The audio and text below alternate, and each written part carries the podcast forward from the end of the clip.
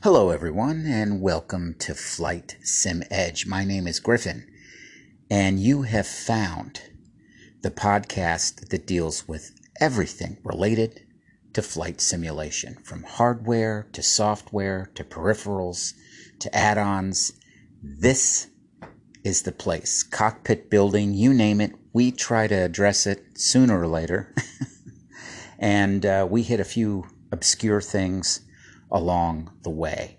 This is episode 8, season 2. It is May 3rd, 11 p.m. Eastern Standard Time on a beautiful night in Tampa Bay, USA. And everyone is welcome.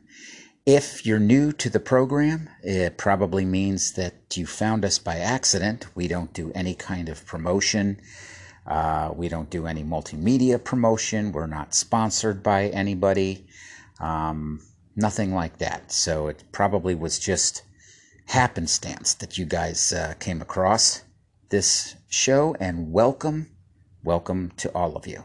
For my return uh, listeners, as always, welcome home and get a comfortable place to sit down. Get a drink of your choice.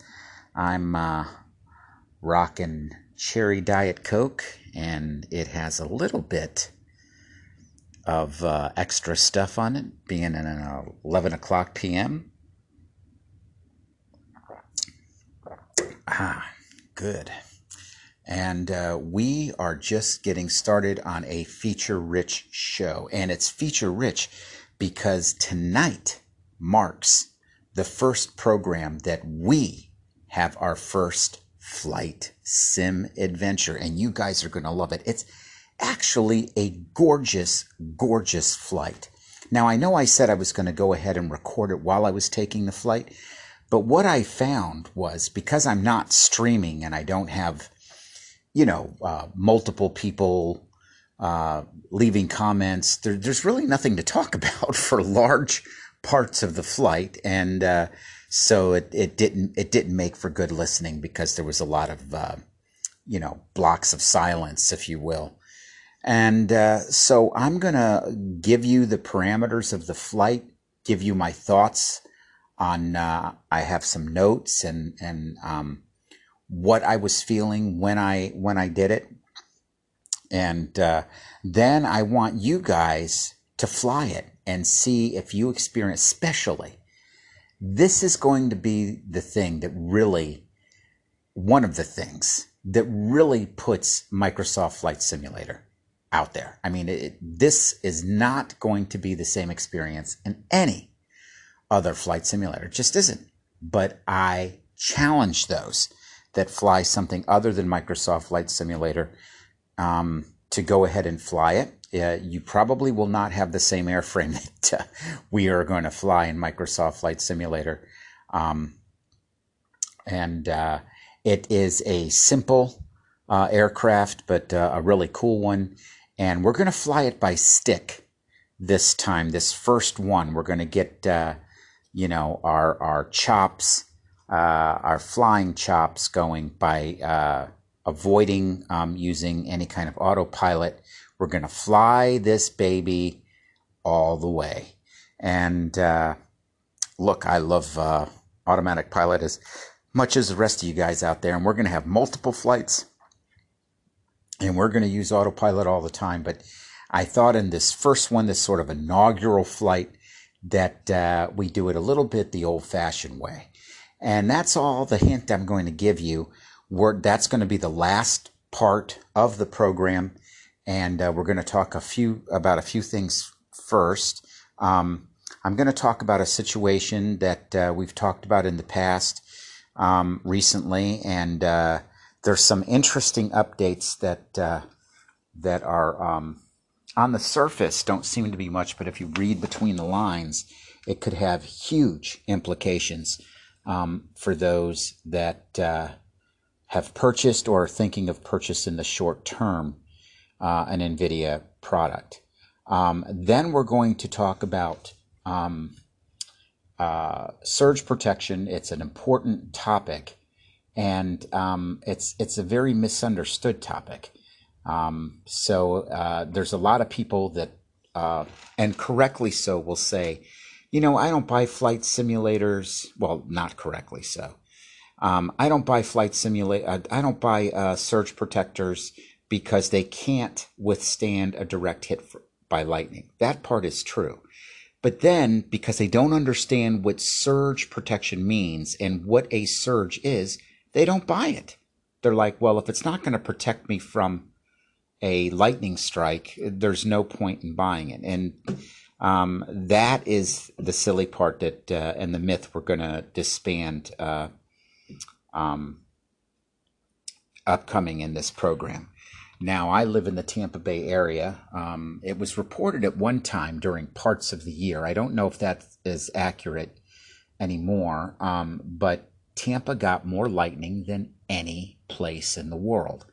I don't know if that is indeed true, but I do know this. We get tons of lightning. They say it's a meteorological phenomenon because we're a peninsula within a peninsula. In other words, the state of Florida is surrounded by uh, uh, water on three sides, and then Tampa, uh, towards the center of the state on the west coast, um, is also surrounded by water by three sides. So it makes for an interesting dynamic. That's I've heard that be a, a, a possible explanation for the amount of lightning we get, but um, we get tons of it, and it affects our equipment. Uh, my equipment has been affected not only recently with the with the uh, destruction of my previous computer system and and the uh, reason why I have this computer system right here, but stereos, TVs, uh, all throughout my life living in the in the Florida area. So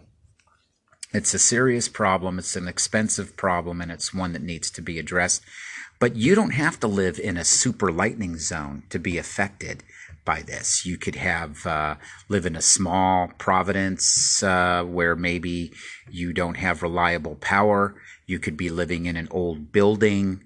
Um, you could uh, live in a, a heavily winter, uh, snow prone area and um, power lines go down, and that creates uh, um, um power relay boxes uh, spiking out and sending surges through the line. So there's a lot of reasons why this is an important topic and an important subject, and we're going to tackle it from top to bottom. And then after that, we are going to go on our first flight sim adventure in Microsoft Flight Simulator. You guys uh, have been um, spending a lot of time and probably money and effort getting your computer systems uh, up to speed to be able to enjoy Microsoft Flight Simulator. And so we're going to go on a shared adventure. And if you're not in Microsoft Flight Simulator, I invite you to go ahead and, and take the flight. I think it's going to be something that's uh, pleasurable and exciting. But uh, oh, it, it it's not going to be as gorgeous. I can tell you that. But in any case, everyone is welcome, and everyone is welcome to participate.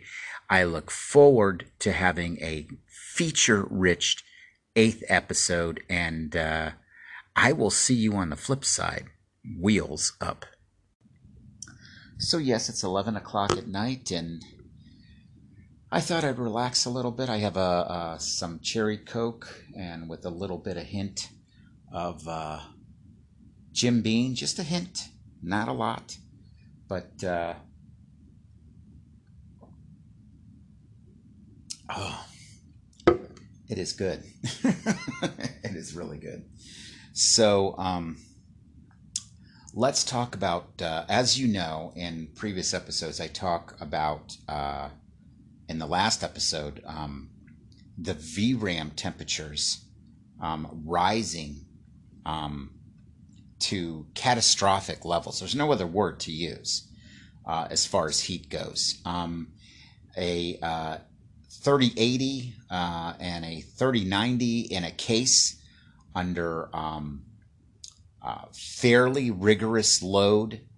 And I'm not just talking about mining, I'm talking about video production work, video rendering, um, um, high graphic uh, games playing at long stints, um, and we said and we determined that Microsoft Flight Simulator fits right into that danger zone. One of the things that it's vulnerable to, for instance, is weather simulation, meteorological simulation, and that's something that Flight Simulator does.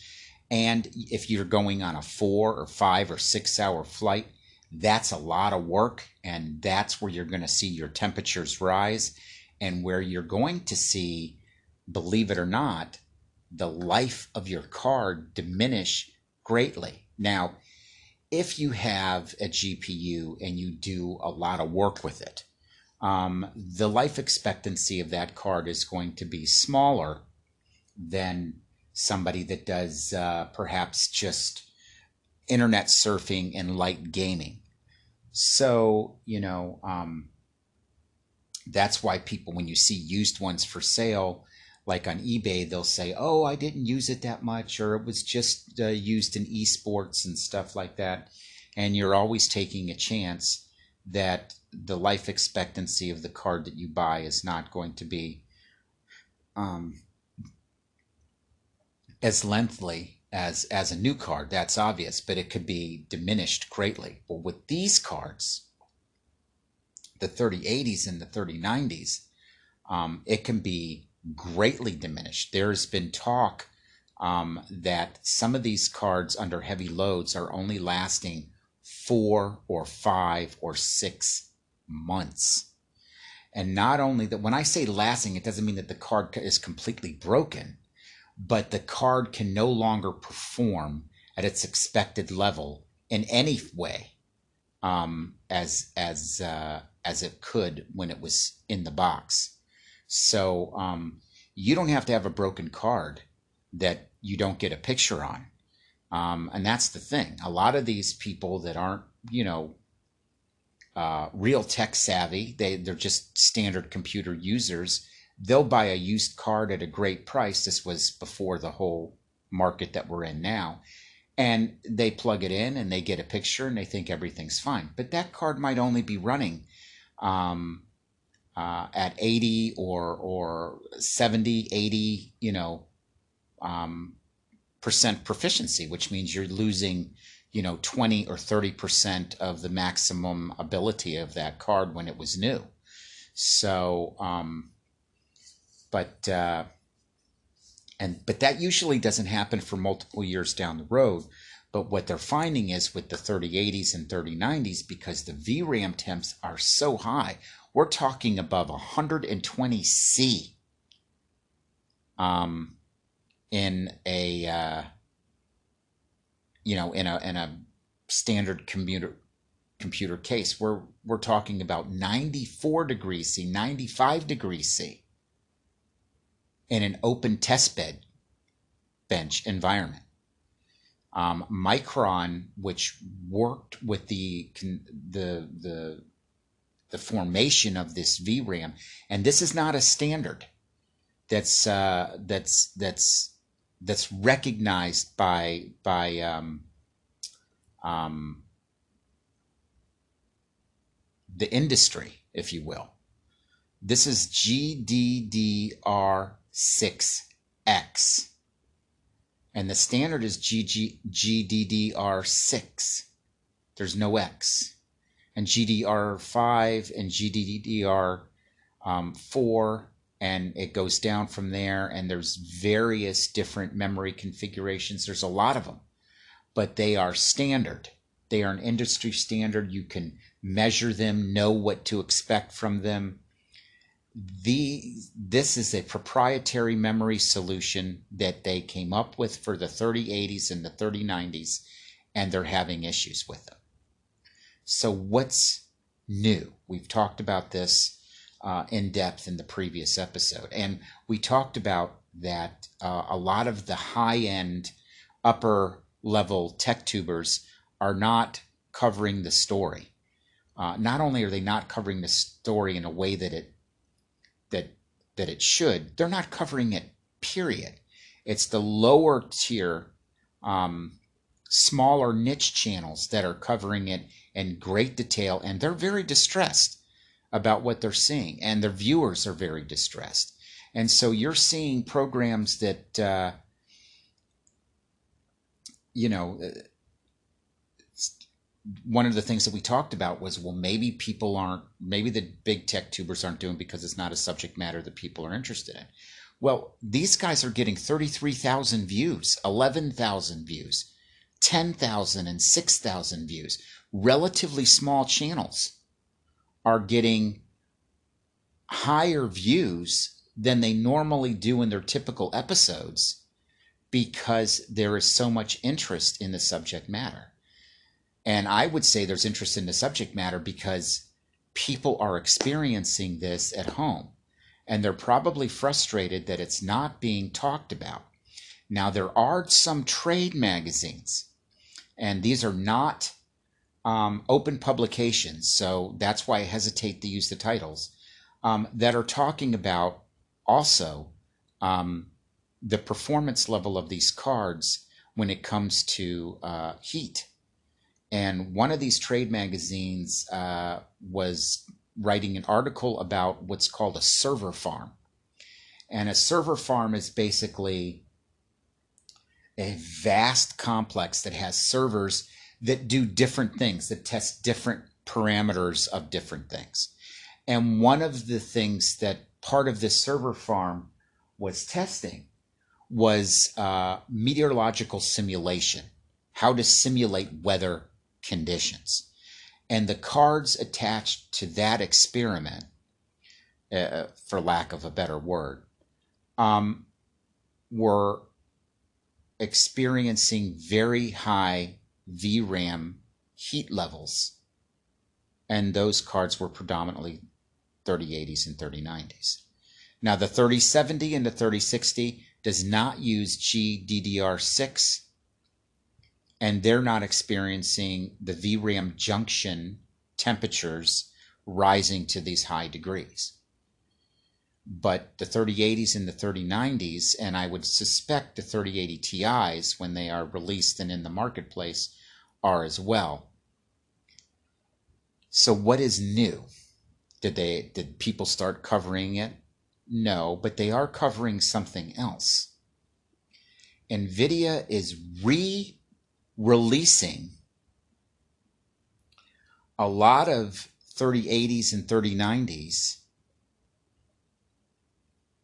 and they're calling it a refresh.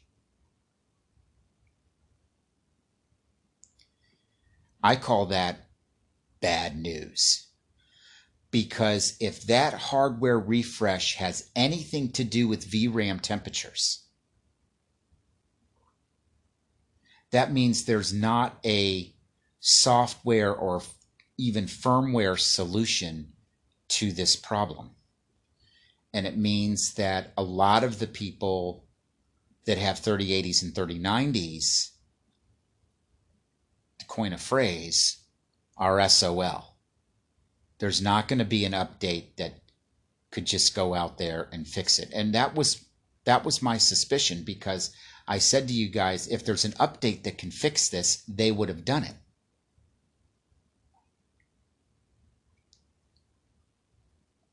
They would have released it. Maybe they wouldn't have told you what was in the update. They would have said it was an update for this or an update for that, but have that fix in that update so that most of the 3080s and 3090s, excuse me,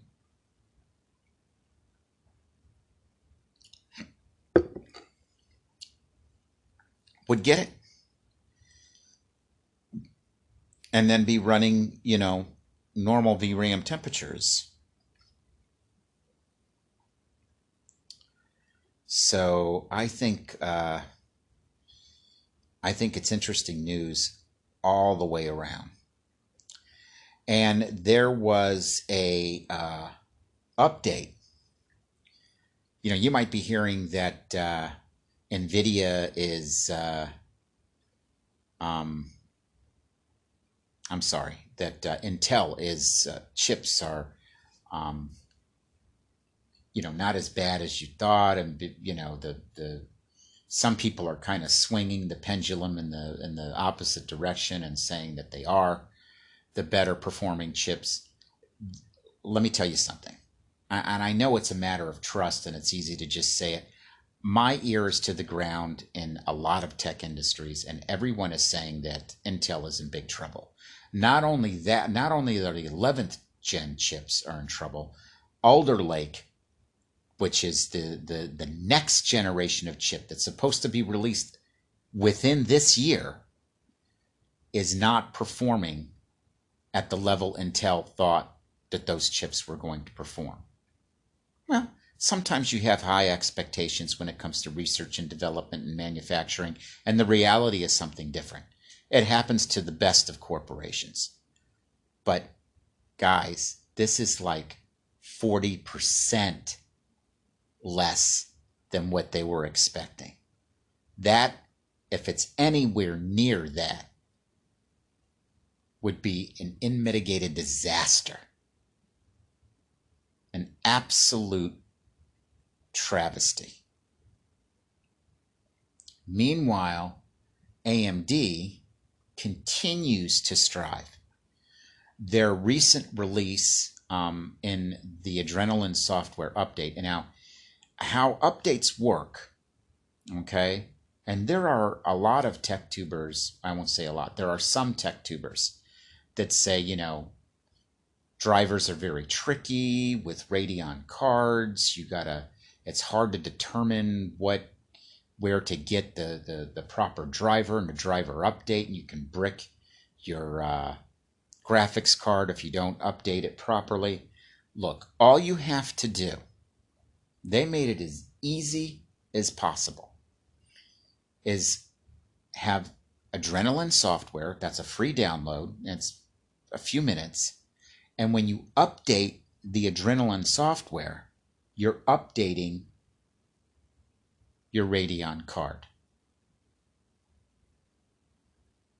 It's that simple. The software detects what Radeon card you have and applies the proper drivers to that card.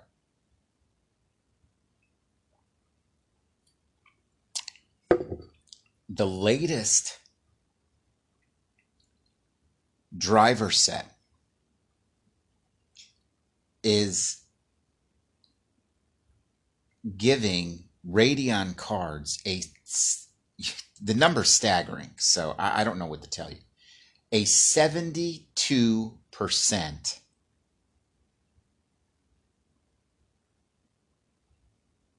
TDP improvement, power draw improvement, while the card is at idle. Which is going to translate into improvements while the card is working. It probably won't be 72%. But at idle, it's 72% more efficient after this driver update. And this is a card that wasn't, you know, sucking huge amounts of, of unnecessary power to begin with. It was still under what the NVIDIA products uh, power draw were, was the drivers updates for the Radeon cards are absolutely amazing. Every time I get a driver update, it's like I bought a new card. I mean, I'm exaggerating, but the performance level is significantly improved with every update. And people are still testing these cards versus the NVIDIA cards at their original spec that they were released at. In other words, the, the drivers are not up to date. And there has been talk within the industry with that. And why is that taking place?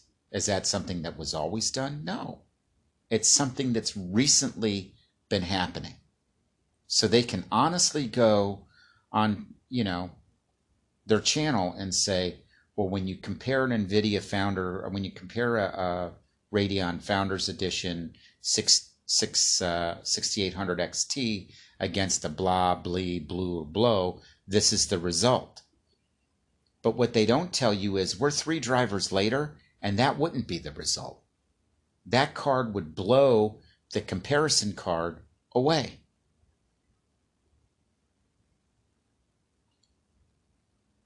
That's why I even whether you're an Nvidia fan or a Radeon fan, AMD fan, I never look at comparisons when the hardware first comes out. I mean, I do. To say that I don't is is inaccurate, but I understand that the card that's coming out of the box, that's being compared and benchmarked and everything else, is not where that card is going to be a month or two months from then. Especially with AMD. AMD, they just never quit with the drivers. And people are saying, well, maybe that's because, you know, the card wasn't that good to begin with. That's not true. The Radeon cards, this card performed excellent out of the box. But it's even better now. And it's even better, you know, with the, as I said before, with Smart Access bar support update. Uh, enacted, I should say. So why is there such a drastic improvement? A piece of technology has to be in the world for a little while. That's true with everything from airframes, airliner airframes to, uh, you know, telephones, cell phones, smartphones. They have to be out in the world. They have to experience real world usage before you understand how that piece of technology is really working and then make changes and adaptations to it to, to improve its performance. I really think that now, uh, the uh, NVIDIA software, um, NVIDIA Experience, I believe it's called. I haven't used it in so long, I forgot the name of it. Just that I don't mean to sound crass or or or or you know uh, snarky, but uh, yeah, just I, I just forgot the name of it because it's not on my screen and I'm not clicking it every week or so. Their updates were uh, fairly regular, but it usually dealt with like an update within a game, within a title. You know, they were very specific updates. There wasn't huge technological updates um, that were that were really experienced. Now, sometimes it would be like you know it works.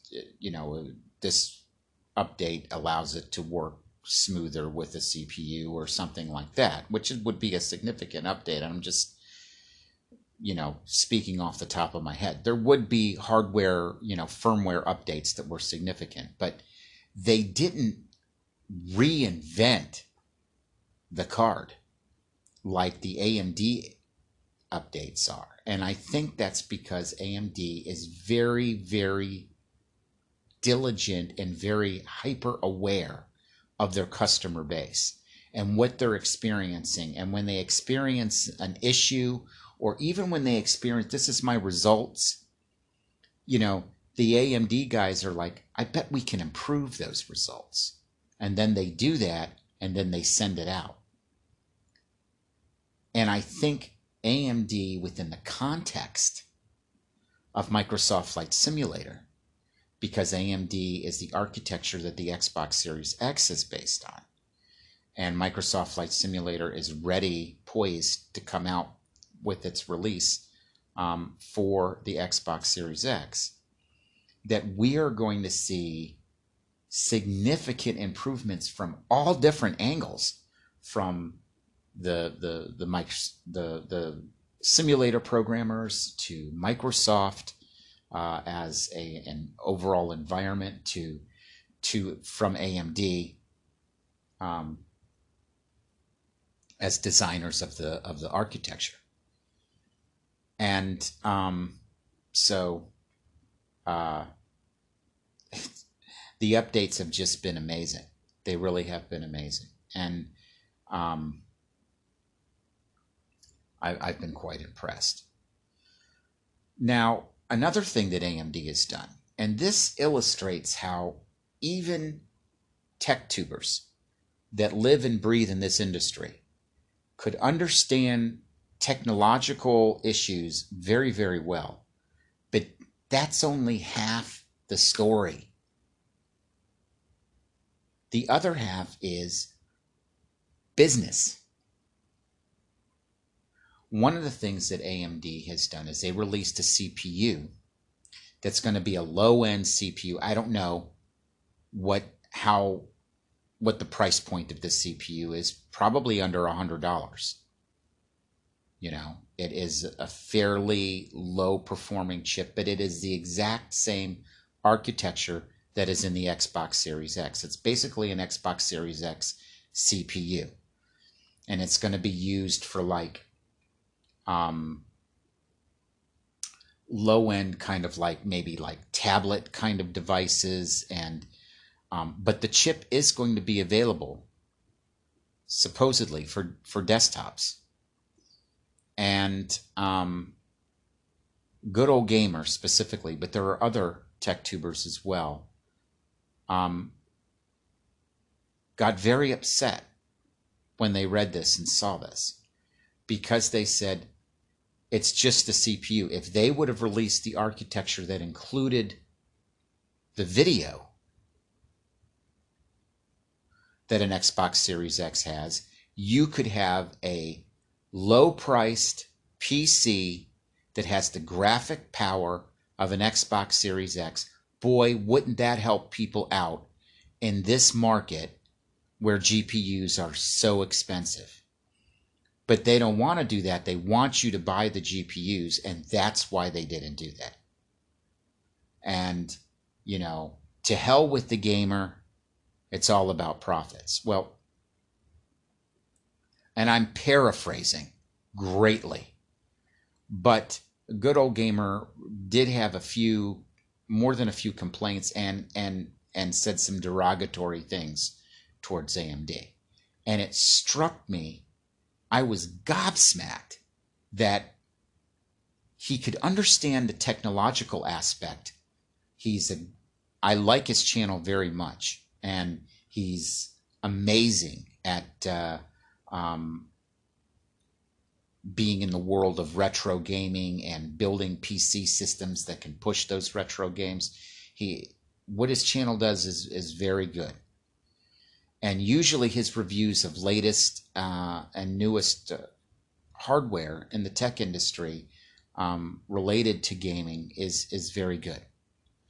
But he and others that have followed the bandwagon of this, and I think this stems from an article.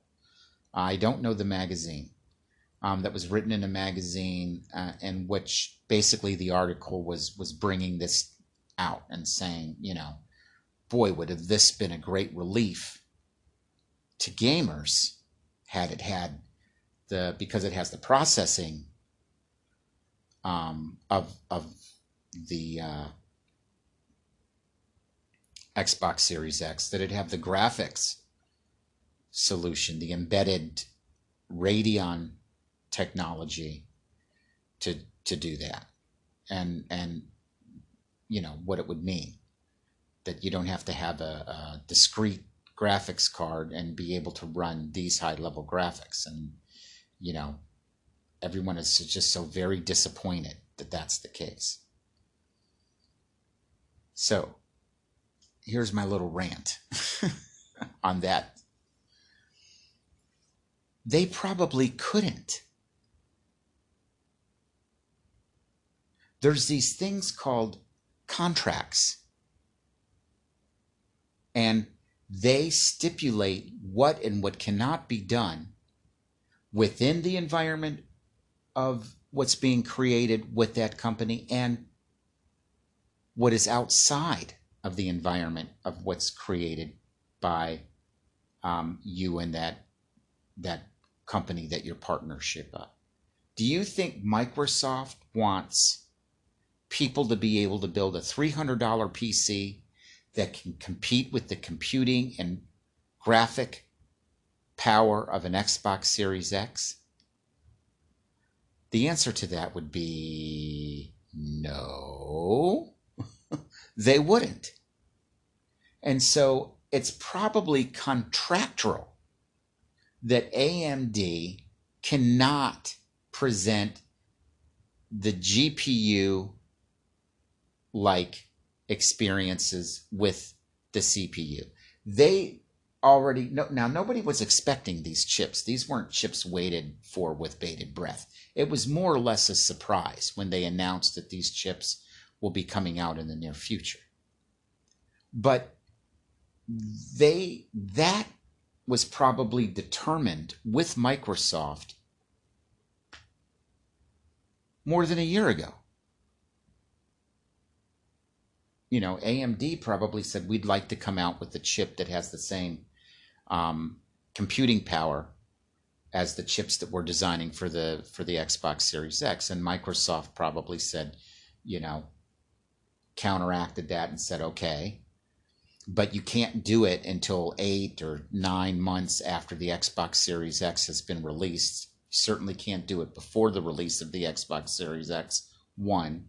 And two, it can't be paired with the graphics solution that the Xbox Series X has. And AMD agreed to that. And that was that. They're, they didn't choose to, to stick it to the gamer by not releasing the graphics solution um, with that CPU that would be comparable to an Xbox Series X. They weren't allowed to. Even if they wanted to, they wouldn't have been able to. And it that thought never crossed his head.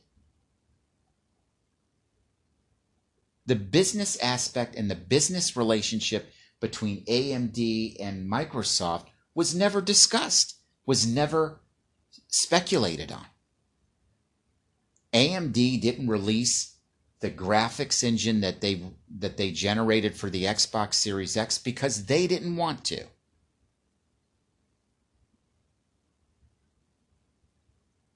That was all that it was that was said. They chose not to do it and they could have been a hero if they would have and give a lot of people relief in this market where GPU prices are um, greatly appreciated. But I guarantee you, that was not an AMD decision within a vacuum. There's no way that it would have. When you're contracted from another company to do something, there are parameters within that contract let's say Ford uh, has a third party company that uh, is making their brakes. Okay. And this company makes brakes for other auto manufacturers as well. And Ford says, look, we want you to make this brake. We've designed this brake. It's a hydroponic braking system that needs no um, brake pads the owners of our vehicles will never have to worry about replacing brake pads ever again. And this, this is how the system's designed. And we want you to manufacture these brakes for us. And that company looks at the design and says, yeah, we can do that. And so they enter a contract for that to take place. Now, do you think that company could go to Chevrolet or go to uh, Dodge and say, hey guys, you should see what we're building for Ford. It's a brake that doesn't need brake pads. You guys should should have those kinds of brakes too. Let us know if you want us to make you guys the same brakes. Of course they can. There are multiple patents on those things, just like there are probably multiple patents on the CPUs and the GPUs that are used in Xbox Series X.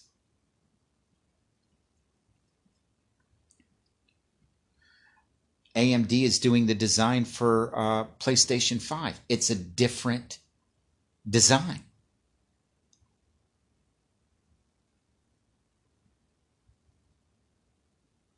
Its graphics computer po- computing power is different than the Xbox Series X computing power. And its CPUs are the, are the same.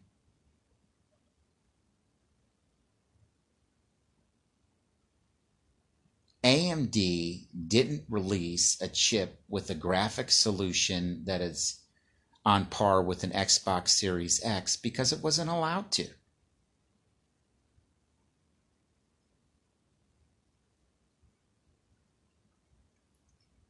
And the fact that that wasn't even addressed as a possibility just knocked me down. It really, really did. And it lets me, it reaffirms um, my assessment of, of tech tubers, although technically quite sound, often doesn't address the business aspect of what's going on with these large mega corporations and why the business end determines what happens and what's released as much as the research and development is. So that's my rant. All right, surge protection. We're going to I think I dropped some audio. So uh, yeah, surge protection. We're going to get into that right now. Um, let's see. Yeah, ladies and gents, and uh, I'm already on with to the uh, diet cherry coke that's not spiked. I'm a lightweight, so. um, it was it was good, but uh, now it's just on to regular code. Okay, um, I do have some corresponding photographs in uh, my Twitter account, and uh, for everybody, that is Gryphon Sim Edge, and I'll spell it for you: capital G R Y P H O N, capital S I M, capital E D G E, all one word, Gryphon Sim Edge at the at sign, Gryphon, capital G R Y P H O N, 29841676. That's Gryphon Sim Edge at Gryphon, 29841676. So go to there and type that in, I, guess in the search Twitter uh, box, which will be in the upper uh, right hand side and hit profile and hit media and you will see uh, two uh, collections of photographs. One at the bottom is my power surge protection setup and above that my ethernet surge protection solution. So um, and we'll talk about those photographs in depth in just a minute. so what is surge protection and why is it important? Let's get to the nitty and the gritty. Okay. Let me tell you what happened to uh, a, a rebrief. What happened to my computer? As far as I could tell, okay, um, the uh, motherboard was damaged. Um, the CPU was not damaged. Um, the graphics card was damaged, and what I can assess, the RAM was damaged. And um, the uh, from what I could see on the motherboard, um, there was some carbon on the back, the rear I/O that's input and output. That's the plate that's on the back of the computer. You know where you plug various things in where all your USB and stuff is.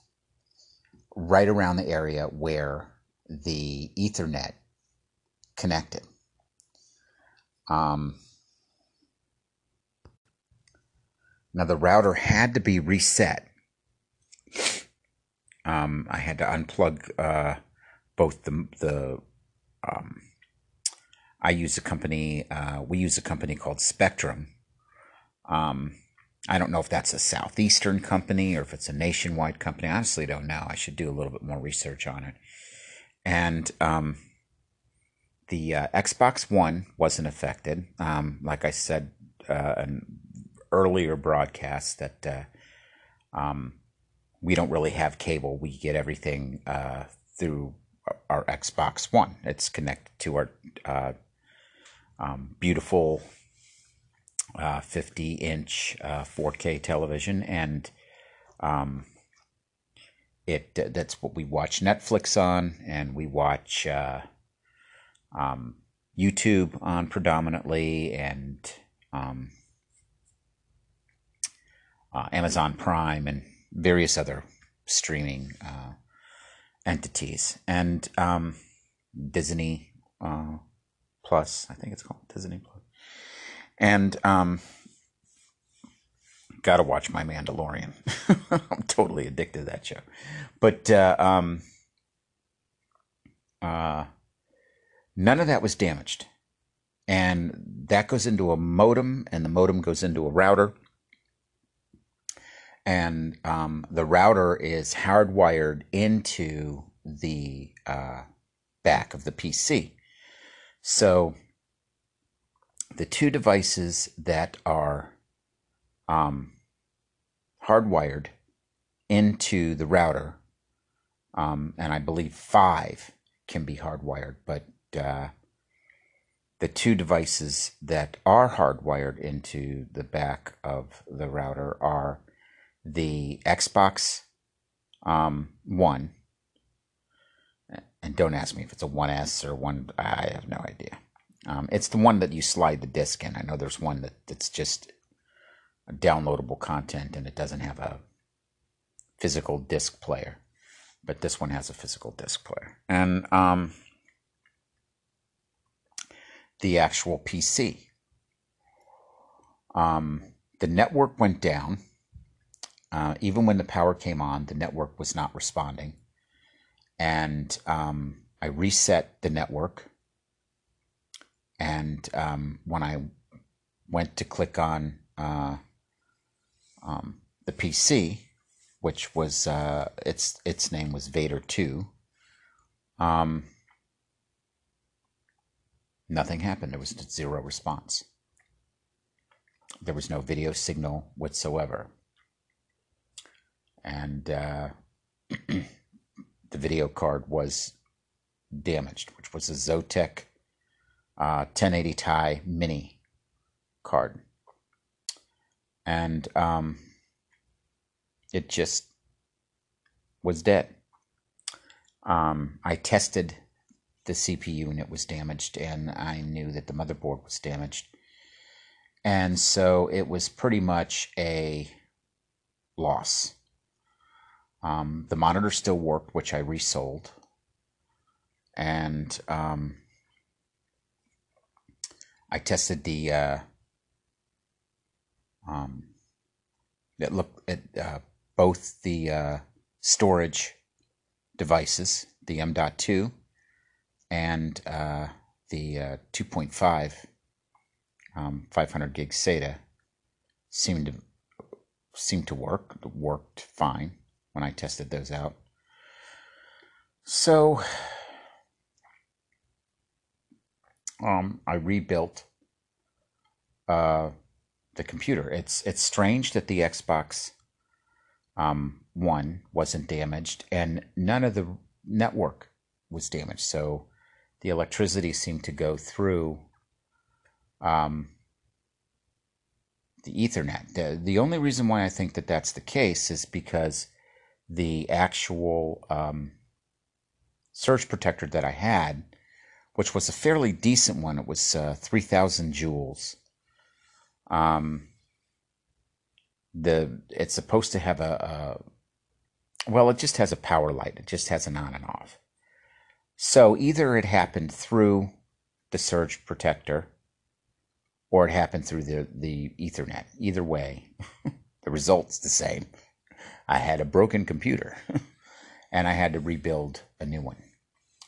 And um, and if you listen to the show, doing the research that I did as I was picking out parts, uh, I came to the conclusion that uh, uh, an AMD Radeon um, was was the, the the best was the best option, um, especially with uh, building a rig um, that's centered around Microsoft Flight Simulator. So, surge is power. Now, this is all layman's terms. Um, I have a friend. Uh, his name is Tristan. He's an actual electrician. He lives on uh, super high rise buildings in Miami and does all the wiring and construction and um, way, you know, was a girder walker, that kind of thing, way up high. But uh, um, and he would probably cringe at the way that I'm describing things, but a surge protection is a um, surge, just like, you know, what the word says, of electricity that comes through the lines and then um, damages your equipment. Let's talk about myth number one. Okay. Standard surge protection, and there, let's talk about the, the different kinds of surge protection. I live in an apartment. If I um, lived in a home, I would get a surge protector for the home. That is an actual surge protection box that is at the junction box. That's the junction box is the box that's on the side of your home. I don't know if every place around the world does it this way, but and that's where the main power lines are feeding into the home that that allow you to um, that are distributed through the different outlets that you could plug in different outlets and and power up uh, your devices and um, and uh, appliances.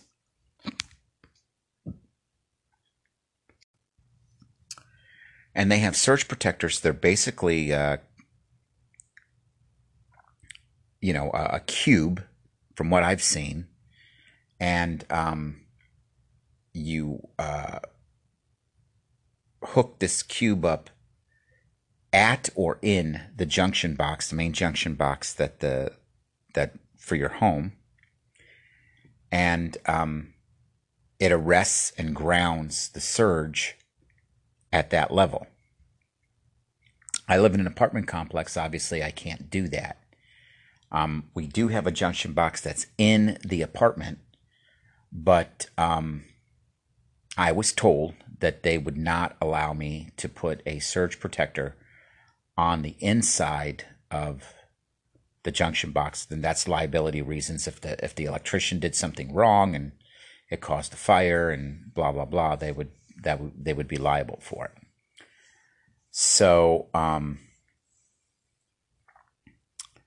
that that is the best level of surge protection. Now there is a way to lightning proof your home, and that's controversial. There are some people that say when you put up these uh, uh, lightning protection devices, it actually attracts lightning, and the lightning hits the the lightning like a rod kind of thing, like a lightning rod kind of thing, and they're a little bit more sophisticated than just a, a rod that goes into the ground. But that's basically what it is. Like that's been around for, you know, a hundred years or so. Um, and then there's the surge protector. Now, if lightning strikes the apartment building or my apartment specifically or the building, there's it's true that there's really nothing that can take place. You're gonna your equipment's gonna be fried. I had I lived in an apartment in Orlando, which Orlando is not known for getting huge amounts of lightning. Um, you know, outside of tropical storms and stuff, but they they they get a decent amount. It's Orlando's kind of landlocked. It's almost right in the middle of the state. It's not on a coast. And it's it's more or less the coastal cities that are very vulnerable to lightning, but whether be it on the east coast or the west coast, and um, the west coast has the Gulf of Mexico, and the east coast has the Atlantic, and um, both are prone to to to to receiving uh, large amounts of lightning. Um, Tampa's pattern, summer pattern, what we call the storm season. Um, we get a thunderstorm just about every day. We're not into that season yet, but we've seen some very um, big storms uh, early in the year already. Um, but it, it becomes like a, a, kind of a cycle, like this weather engine that uh, clouds build up huge cumulus clouds, which is why you don't see. I feel sorry. Well, you do see some people try to do the the satellite um, uh, satellite dishes for their TV programming, and it's fine in the winter months, but in the summer months when you're having a 30 story cumulus cloud right over your satellite, uh, good luck trying to get a signal. It just doesn't happen. But uh, um, and they don't tell you that the dish the dish companies don't tell you that it, it's um, the cumulus clouds that we get in Florida and, and I'm sure various other places in the southeast are gigantic. They're like um, literally 30 story buildings of cloud right above you.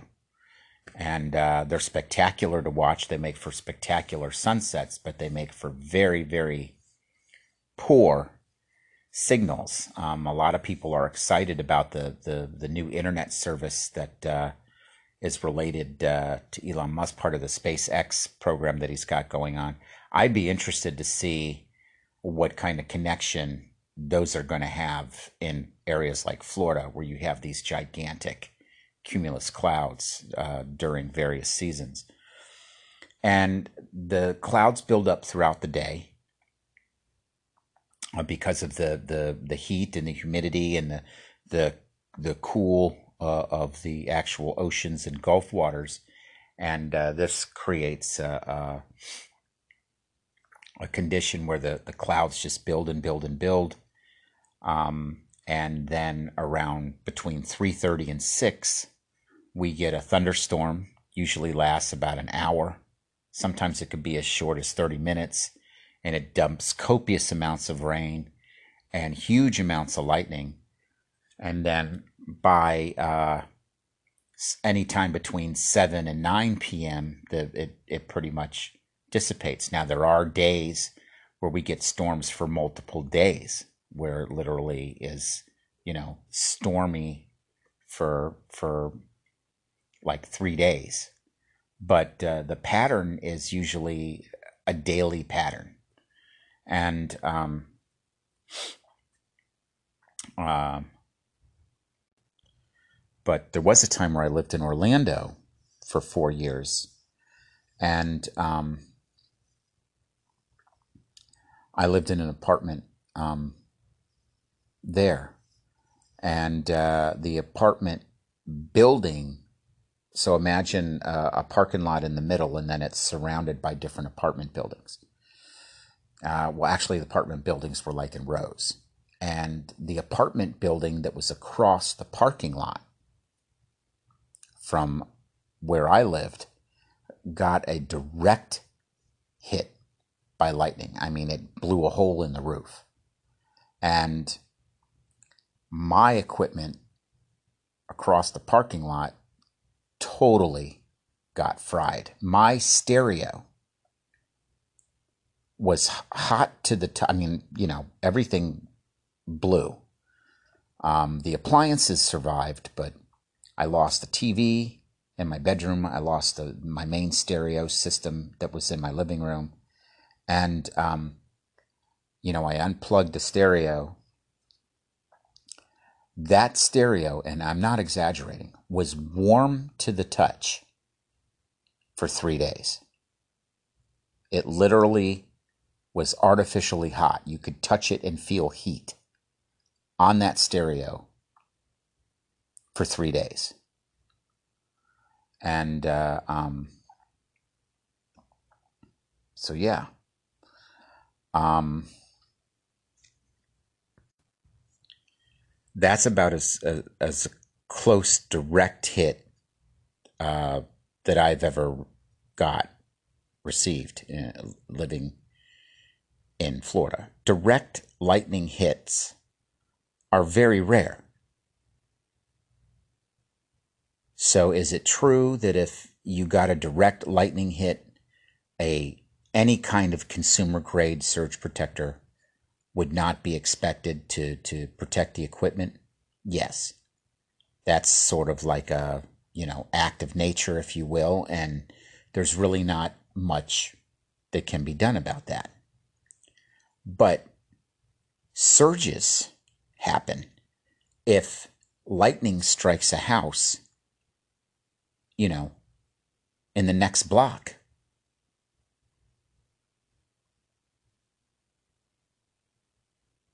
So those are not rare. Or if they hit the main, uh, trying to think of the name of it. It's not junction box. They have these, you know, uh, power relay stations, I guess you would call them. That's what you see, uh, like in the storm, um, in in storm footage, hurricane footage, and you see like the big blue, you know, explosion off in the distance. That's that's a relay station getting hit, and then you lose power.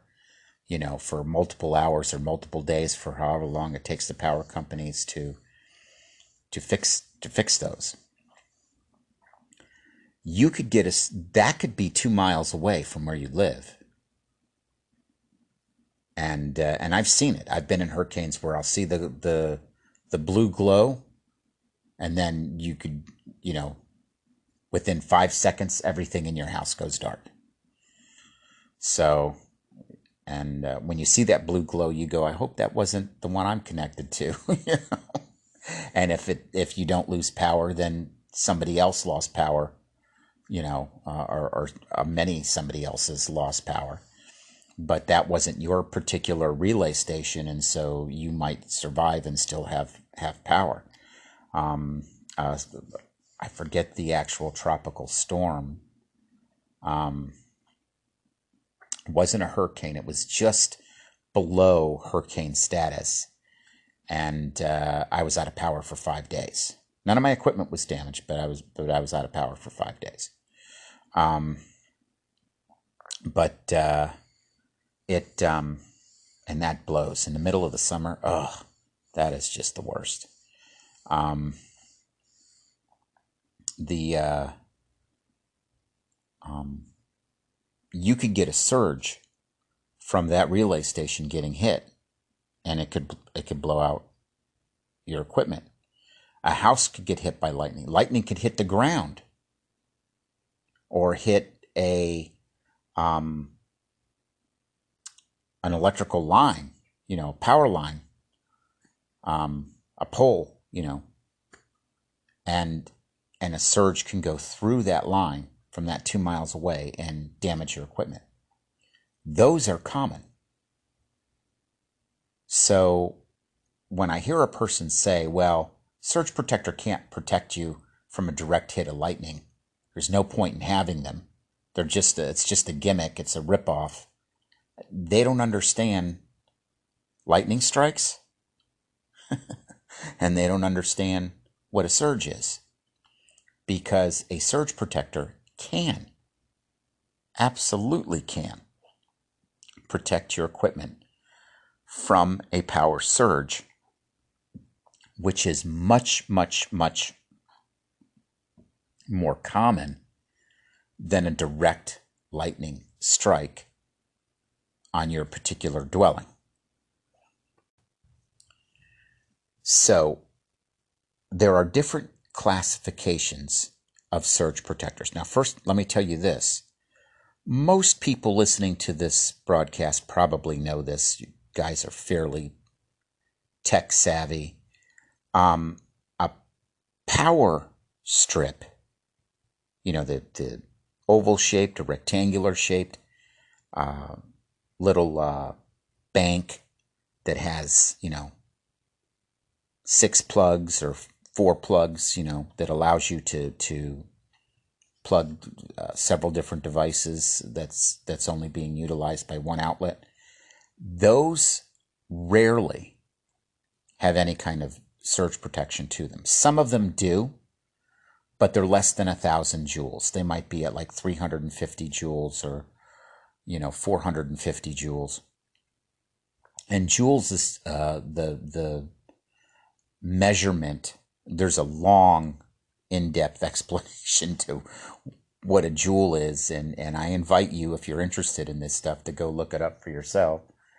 But um, the higher the joules, um, and those are spelled, I think, J O U L or J O U L E S. I'm not sure, but uh, the more beefier that surge protection is and being able to protect your equipment. The the high end ones.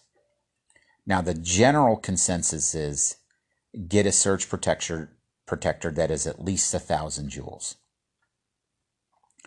I'll go along with that if you live in Nebraska or if you live in Minnesota, um, or you know, someplace like that. But even Georgia, which is uh, most of the state is landlocked, they get really bad thunderstorms because they're right on the southeast part of the United States and, and they're subject to this kind of weather pattern.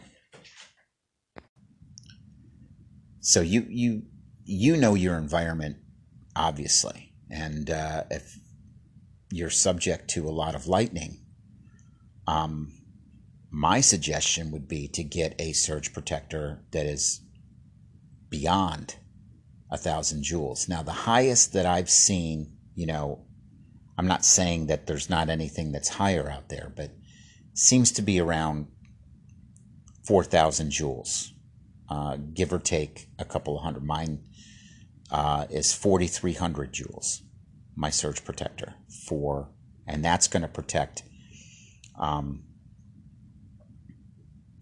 the uh, the power surge that would come through the actual outlet itself. Um, the uh,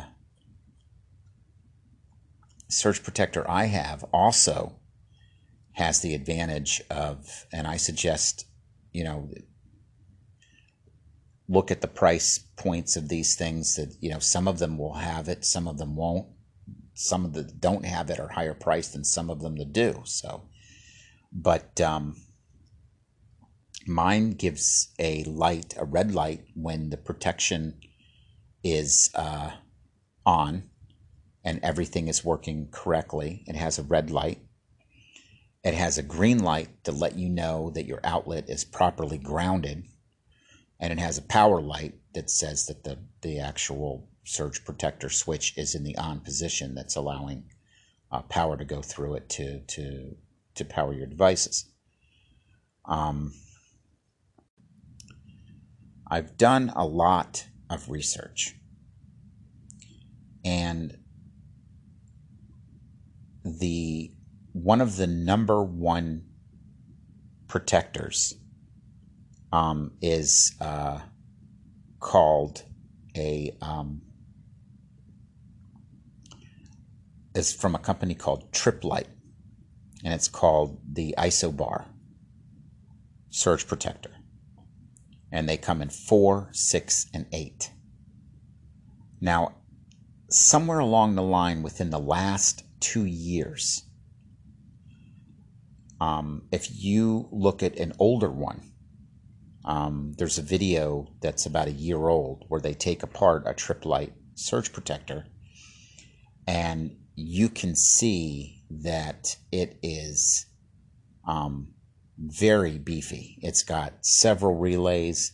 There's these uh, yellow discs that uh, that take surge protection they they they basically sacrifice themselves and the more of those that you have in there um, the better.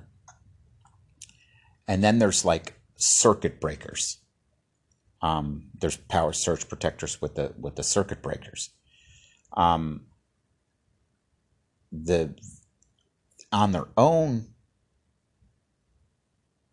website, they show you what's inside a Tripp, um, Lite isobar surge protector, and it is nothing as good as the videos that I've seen a year or older where where where uh, they were taking them apart like on a YouTube channel and showing you what's inside. The new ones that are on their website and they show you on the inside what what it looks like, nowhere near as good as the older ones were. Um, the problem with getting an old one on eBay, and I thought about this, I was like, well, I'll get an old one. Um, they showed you what the, the you could see what the difference between the old ones and the new ones are. The nomenclature is a little bit different on the outside of the box and what have you. Is that surge protectors um, really only have about a, a, a three year lifespan. So getting an older one, um, you're still taking a chance that uh, you're not going to have something that protects your equipment. Um, I didn't like what I saw inside the new Tripp Lite. Uh, and like I said, it's the photograph, the, the, the video of it is, is on their own website. So um, I did some further research, and um, outside of these kind of uh, um, yellow disc kind of protection, that's it's like two wires going into like this flat yellow ceramic looking disc. And those pop when the surge comes and the more of those that pop you know the, the more they're absorbing the, the power that of the surge that's going through the device. Now outside of that that's sort of like the old way of doing it the, the new way is they have like these multiple circuit breakers that are connected to each outlet uh, that go down the the the the, the run of the, the the surge protector if you were to take it apart. And uh, the one that I saw that looked really good was uh, um, the the company, the surge protector that I'm gonna uh, tell you about.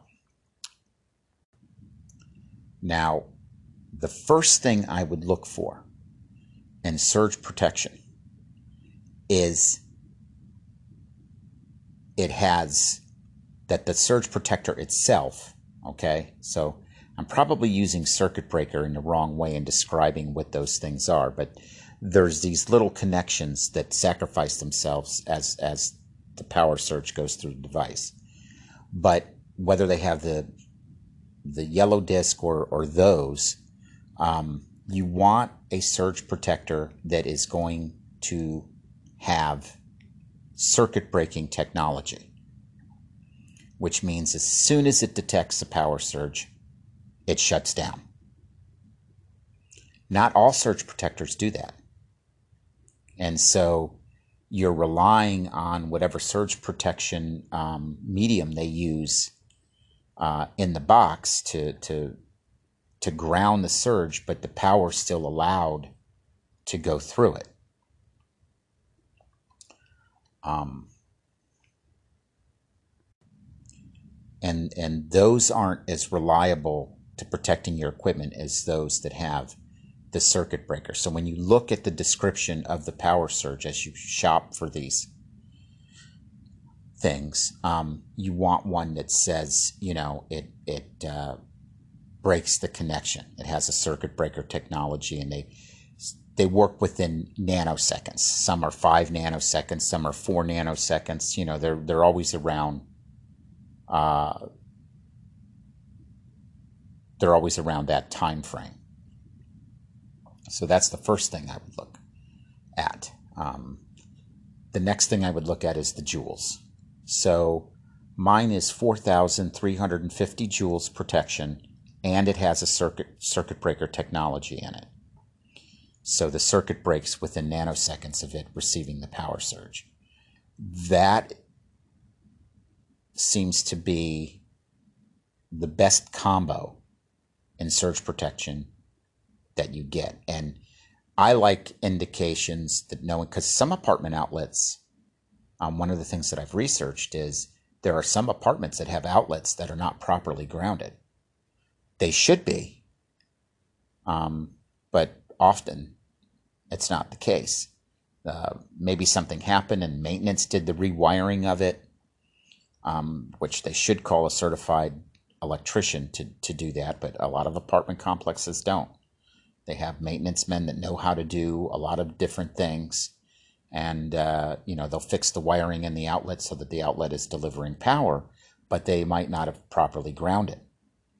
And if you live in an apartment complex that is, you know, 20, this one's almost 30, 30 years old, and, you know, 10, 15, 20, 30 years, you never know what was done in those individual units.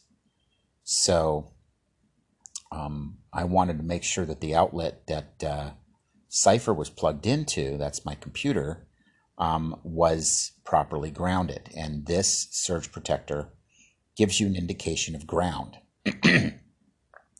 so if I plugged it in and that green light didn't go on, so if you get a such protect surge if you live in an apartment complex, or or you could live in a home, I suppose, and you plug in your surge protector it, and it's one that has a ground indicator, and that ground light doesn't come on, then if you own a home, or uh, you would call an electrician and make sure that that outlet is properly grounded. Um, if you have a landlord, you would contact that landlord and say, "Look, um, you know, there's an outlet here. I have a, a ground detector, and it's showing that it's not properly grounded, and the landlord would have to ground it. And if you live in an apartment complex and it wasn't properly grounded, then you call your your maintenance staff and let them know that look, this outlet, you know, call the office and say, look, there's an outlet here that is not properly grounded. I have a, a ground protect uh, ground detector on my surge protector and uh, ground indicator on my surge protector, and it's not it's not uh, illuminating, which means that it's not properly grounded. So I wanted one that was going to let me know if it was, if, if my outlet was properly grounded or not. And if it wasn't, I would have contacted the office because by law, every outlet is supposed to be granted, grounded. At least that's the building code for Florida. I, I, I might be regressing and assuming that that's that case everywhere. But um, remiss, I should have said. Um, but uh, so I wanted that, and I wanted the light to let it know, to let me know that the circuitry uh, of protection is intact and is working correctly. Um, most all of them have some sort of power light. Either the switch itself lights up, or there's a LED indicator that the power light is on. Um, mine is a white LED. You won't see it in the picture because there's a cable that blocks it, but but it's there. Um, so let's uh, get into now surge protecting protection for Ethernet. That's a different story, and um, a lot of these uh, surge protector outlet surge protectors um, will have Ethernet protection or network protection. And the problem with that is that current um, internet connection speeds are um, 100 megabits per second, 500 megabits per second, 1 gigabit per second. And there seems to be two classifications with that. It's either 100 megabits per, sec- um, per second or a 1,000 megabits, or what they call gigabit uh, per second. I'm going to say 99.9 because there might be a manufacturer out there that does it. I did not find it. All of the surge protectors that I found on Amazon, electrician, uh, you know, electrical equipment websites, um, uh, Best Buy, uh, uh Newegg, um, on and on. Um,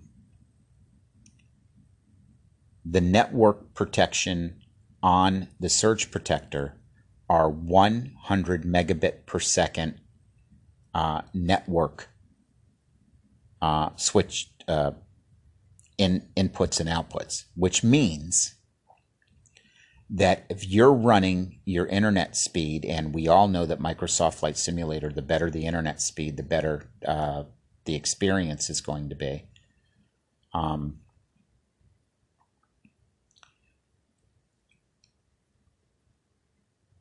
if you have an interconnect, internet connection that is above 100 megabits per second, you're not going to get that speed if your Ethernet cables are connected to that surge protector because it does not allow more than 100 megabits per second connection to go through it. So if you have more than 100 megabits per second, you have 250 or 500, that seems to be the common, and the business lines get uh, gigabyte. Um, it is not, you're not going to have that internet speed if you have your Ethernet cables plugged in there to be protected by the surge protector. So you'll be paying for uh, a higher rate internet connection, and you're not going to be able to utilize um, that uh, that speed if you're protecting your Ethernet cables. So what I have found is you have to find a different solution to protect um, your Ethernet that's separate from the surge protector that you're using to protect surges through your outlet. I hope I that made sense the way that I described it. Um, the uh, power surge protector that I ended up getting that uh, protects my outlet, we'll work on that first, is the, I wish I could pronounce it. It's Witeem or Witem. It's W I T E E M. Uh, 12 outlet um, surge protector.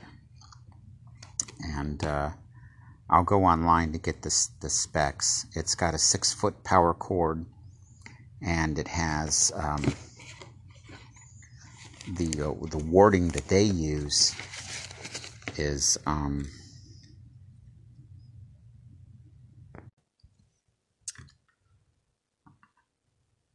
says that uh, it provides all around protection for your connected devices and appliances. Our surge protector um, comes with 4,360 joules of protection rating and it has an integrated circuit breaker and automatic shutdown technology. That's what I was saying that uh, for the best surge protectors are going to have that shutdown technology because it shuts everything down.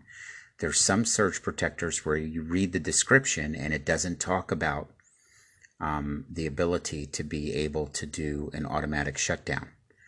Um, and that is important because um, that's sort of like the first line of defense. This device is going to sacrifice itself um, to protect your equipment. And being that this particular device on Amazon, it's Amazon Choice actually, um, is $27. It's $26.99. Um, I've seen some uh, um, YouTube channels uh, with videos where they consider the best surge protectors the, as the protectors that uh, that can protect from a surge and still um, continue operating. Um, those are not the best surge protectors. Most of those are going to be at like 1,000 joules or below the devices are not meant to survive a surge protector and and protect your equipment and and keep and keep going. I mean, the the prudent consumer would would say, "Yeah, I want that one because then I don't have to buy a new one every time a surge goes through." But that's not the functionality of it. it it's supposed to sacrifice itself to protect your equipment so that you know when a when a power surge takes place you lose your $27 device and you go and buy a new $27 device and your $3000 computer is is working fine. That's that's what you want um, to take place. Um, its uh, maximum rated power is uh, 1875 watts so um, that is uh, that seems to equal 4,360 joules. I'm not sure what the mathematical relationship is between those two things, um, but uh, um, that's that's the specs of this device. And again, it's it is on Amazon for 26.99.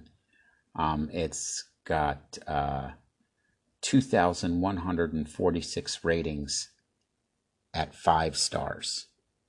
Um, the uh, uh, five stars got 87%, four stars got 10%. Together, those are 97%. So um, that uh, um, is a pretty good, pretty good as far as ratings go. Um, the uh, trying to see, it's got an internal picture. Um,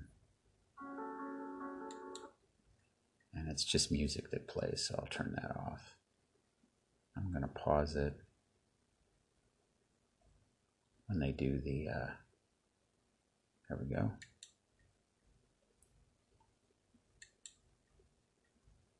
and you can see there are um,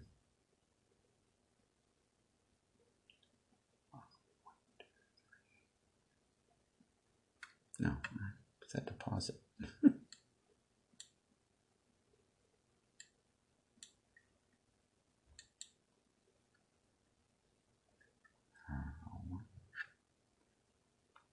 there's uh, 1, 2, 3, 4, 5, 6, 7, 8, 9, 10, 11, 12, um,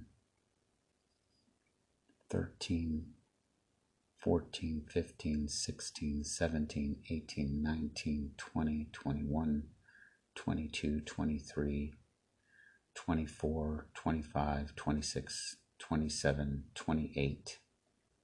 Um, so there are 28 um, circuits um, that uh, um, will blow out, in other words, uh, before electricity goes through your actual device. Um, and uh, it, it shows you uh, the inside. Um, and it says the conductive material made of high quality pure copper is twice as thick as other power strips. And from what you can see of the photograph, that definitely seems to be um, the case. The other thing that is important is that the, it says that the materials that are made um, are fireproof. So um, the uh, it's it's it's a pretty good one. Um,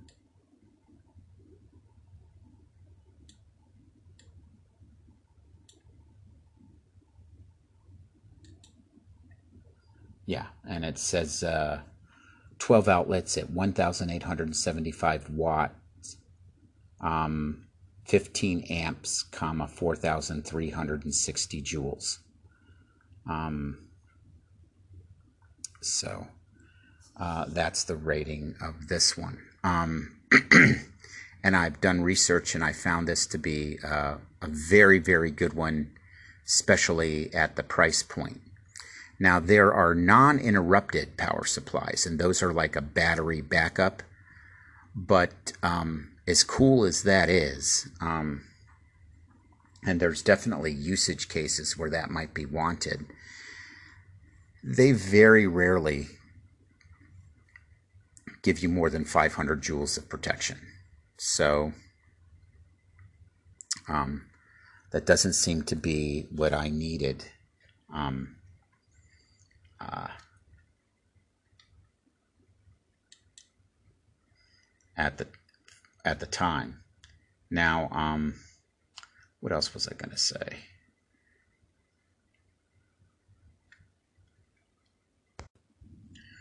One of the power supplies that I looked uh, hard at that also had 4,050 joules. Um, and it had uh, network uh, Ethernet cable telephone coaxial protection. Um, uh, built-in Ethernet um, protection, and it doesn't say anywhere what the speed of that network is. Only when you got down to the uh, question and answers. Um, the question was uh, Does the Ethernet port support gigabyte 10, 100, 1000 speed or only up to 100 megabits per second? And this is a common question because people have more than 100 megabits per second internet connection network. And it said the answer was supports up to 100 megabits per second. Um, so if you have a higher internet speed than that, uh, you're not going to get it when your Ethernet is plugged into this device. So um, that is the name of that tune, and I have went through a lot of them uh, for several hours, and I didn't find anything that was above 100 megabits per second. I just didn't. This was CRST um, uh, rocket socket technology. Um, and uh, there's one by Tripp Lite, and a modern one that's not the uh, isobar um, that uh, has 3,000 joules. It has a uh, um, network connection, and also it was only at 100 megabits per second. You can go through and look and look and look, and uh, you're not um, going to find uh, any that are above it. At least on not on the research means that I was able to do. Consumer research means that I was able to do. Um, so, um, there's no point in spending extra money for a surge protector that has network protection if you're running at speeds above 100 megabits per second. Um, I tested mine, and uh, we can go uh, online right now, and I have AT&T speed test, and uh, I tested mine before I plugged it in and after, and um, and uh, let's see what the speed meter shows that I'm currently getting um, with my Ethernet protection device that I installed. And uh, it's at uh, 139.5, which I get anywhere between uh, 135, I'm um, 239.5. I get anywhere between 2, 230 to 240. Uh, it's usually somewhere in between there. So, um, and uh, my upload speeds is uh, around 12, 11.8, 11.9. It varies. But, um, and that's what I'm currently getting tonight, 239.5. Um, so, um, okay, let's uh, go to Twitter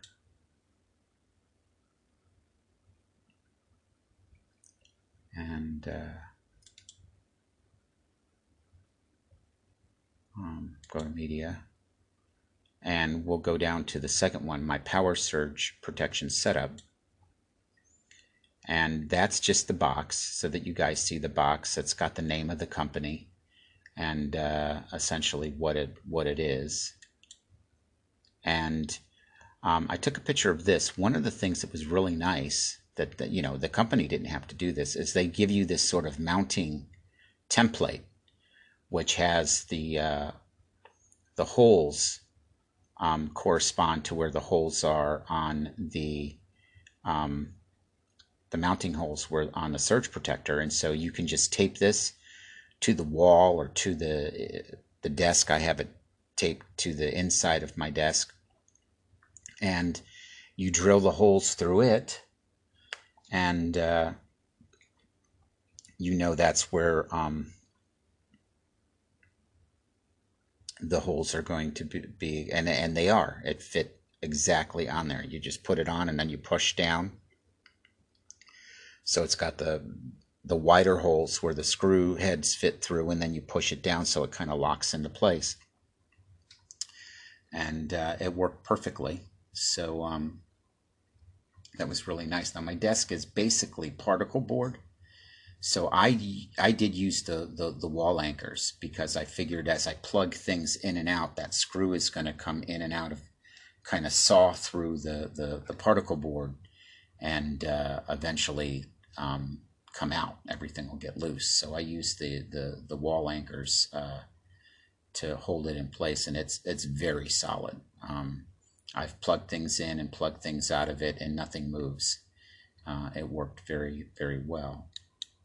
Um, the next picture is of the surge protector itself. And as I said, um, you can see the rectangle switch at the bottom and there's a cord right where that cord is is where the white power LED light is but uh, you can see ground um, and that's a green light that's letting me know that my outlet is properly grounded. And um, you can see the red light is uh, means that the that it's currently being protected. Um, my plug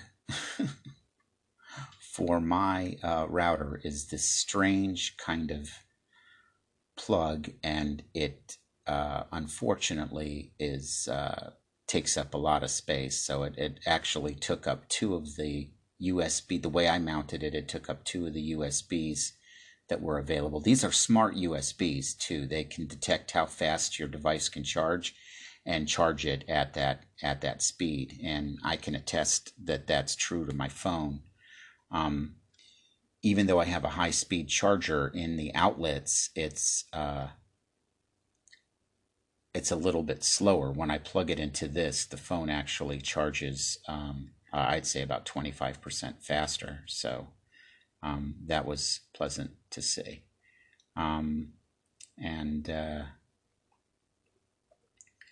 the I have the computer, uh, the monitor, um, the router, and um, something else plugged in. I'm not sure what it is, um, but uh, yeah, um, and uh, those are all plugged into the surge protector, and the surge protector is mounted on the ins. That white on top is the the inside top of the desk and um, it's uh, securely mounted.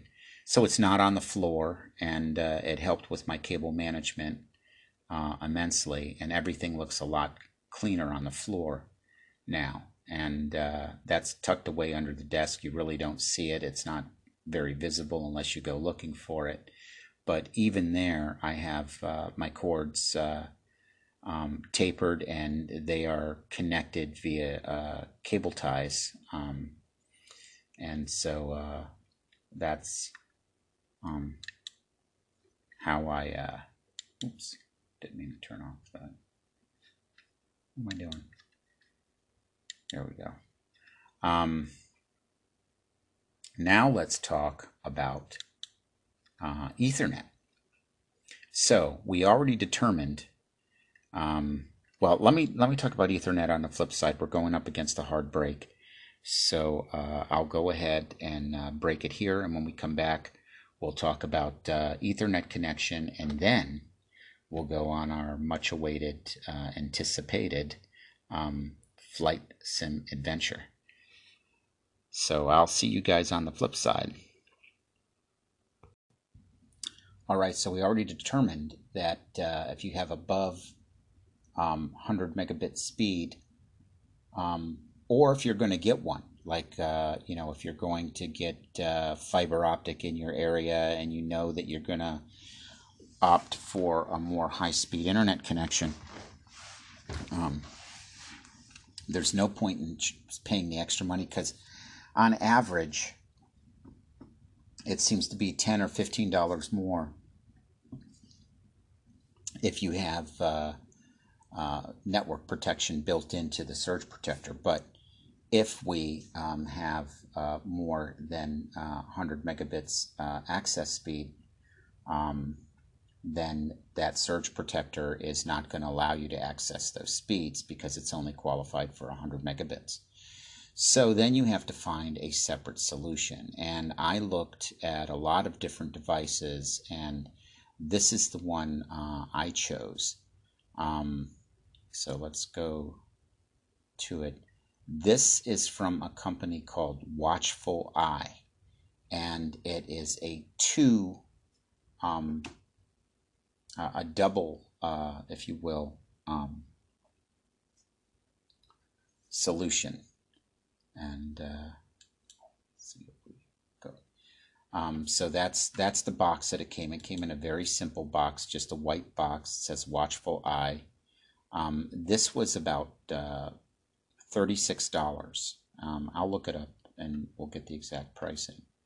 But uh, um, the first picture is, and these are like a square, uh, beefy kind of little cube that has uh, a connector that goes into um, the router, the the um, and so um, on one it comes with two of them, and I connected uh, my router cable. Those are the rest of the cables that usually go into the router. I took those out so that um, you could uh, see it installed. And so you plug your Ethernet into it, and then you plug that into where your Ethernet cable would go um, from the wall. And um, it is basically, it's very simple. It's, it's like a metal um, connective device inside. And that um, when a surge goes through there, um, it'll literally pop. You'll hear a pop noise. You might even see smoke. And that's the device sacrificing itself. Um, so what's cool about this is there's similar ones out there, but they're just one. They're just uh, one device. This is a dual device, and I liked the protection that it gave you. That so that's gonna, if uh, surge was to come through that Ethernet cable, that would uh, um, um, sacrifice itself, and it, it, does it within nanometers, nanoseconds. I'm sorry. Um, of, of the surge going through it. And then uh, that's the back, back of Cipher. And uh, there's another one that goes in to it. Um, and then the Ethernet cable that comes out of the router that goes into the computer goes into it. So it has dual protection. So the first one would sacrifice itself, and if any surge got through that, then this device um, would protect itself uh, to um, to keep the remaining surge from uh, going into your um, uh, motherboard, where the where the port that connects your motherboard to uh, um, the the Ethernet access. And uh, this is a gigabyte. Um, this is a 2.5 gigabit um, connector uh, on the on the uh, MSI mortar. So, um, uh, there you go. Um, you can see what's, and I didn't take a picture of the rear I/O. Uh, one of the things I didn't take a picture of, but um, I heard disputes saying that, oh no, the MSI does not have um, the uh, flash BIOS button unless it's on the higher end boards. That's not true, and you can look right above the USB slot and you will see a little button that says Flash BIOS. So there are some YouTubers that are saying that they don't even look at the, they don't even have the motherboard or they don't have the I/O.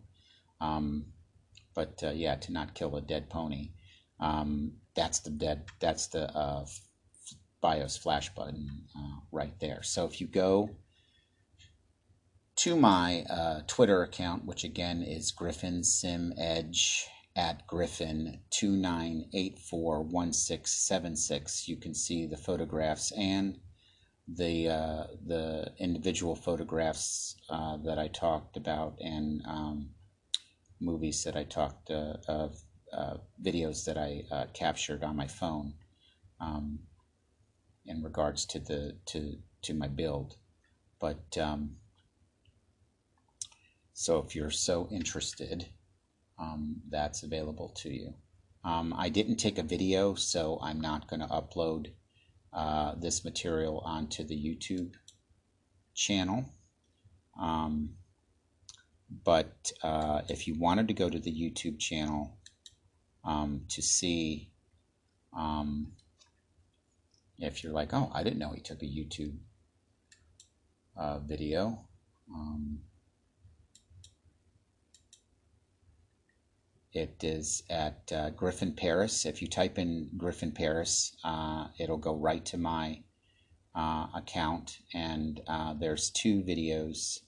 Uh, no, there's one, two, three, four, five videos um, that uh, um, that you can look at that in regards to the to the build um, that we talked about. So. Uh, just wanted to update you guys on that in case you haven't heard that, because uh, that was a few episodes ago. So uh, let's go to Amazon. And I should have it, yeah, right there, Watchful Eye.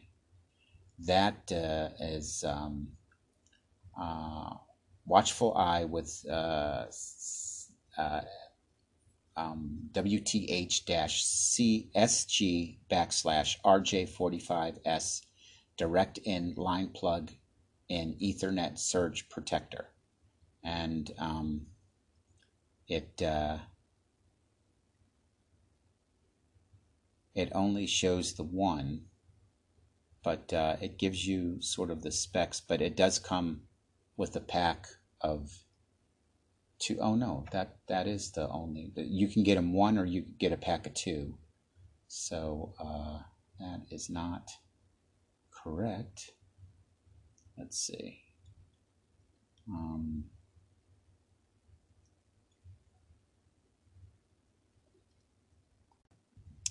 there's the two uh, protector set that uh, I got. Um, the one uh, go to the single one because it's it's much more direct.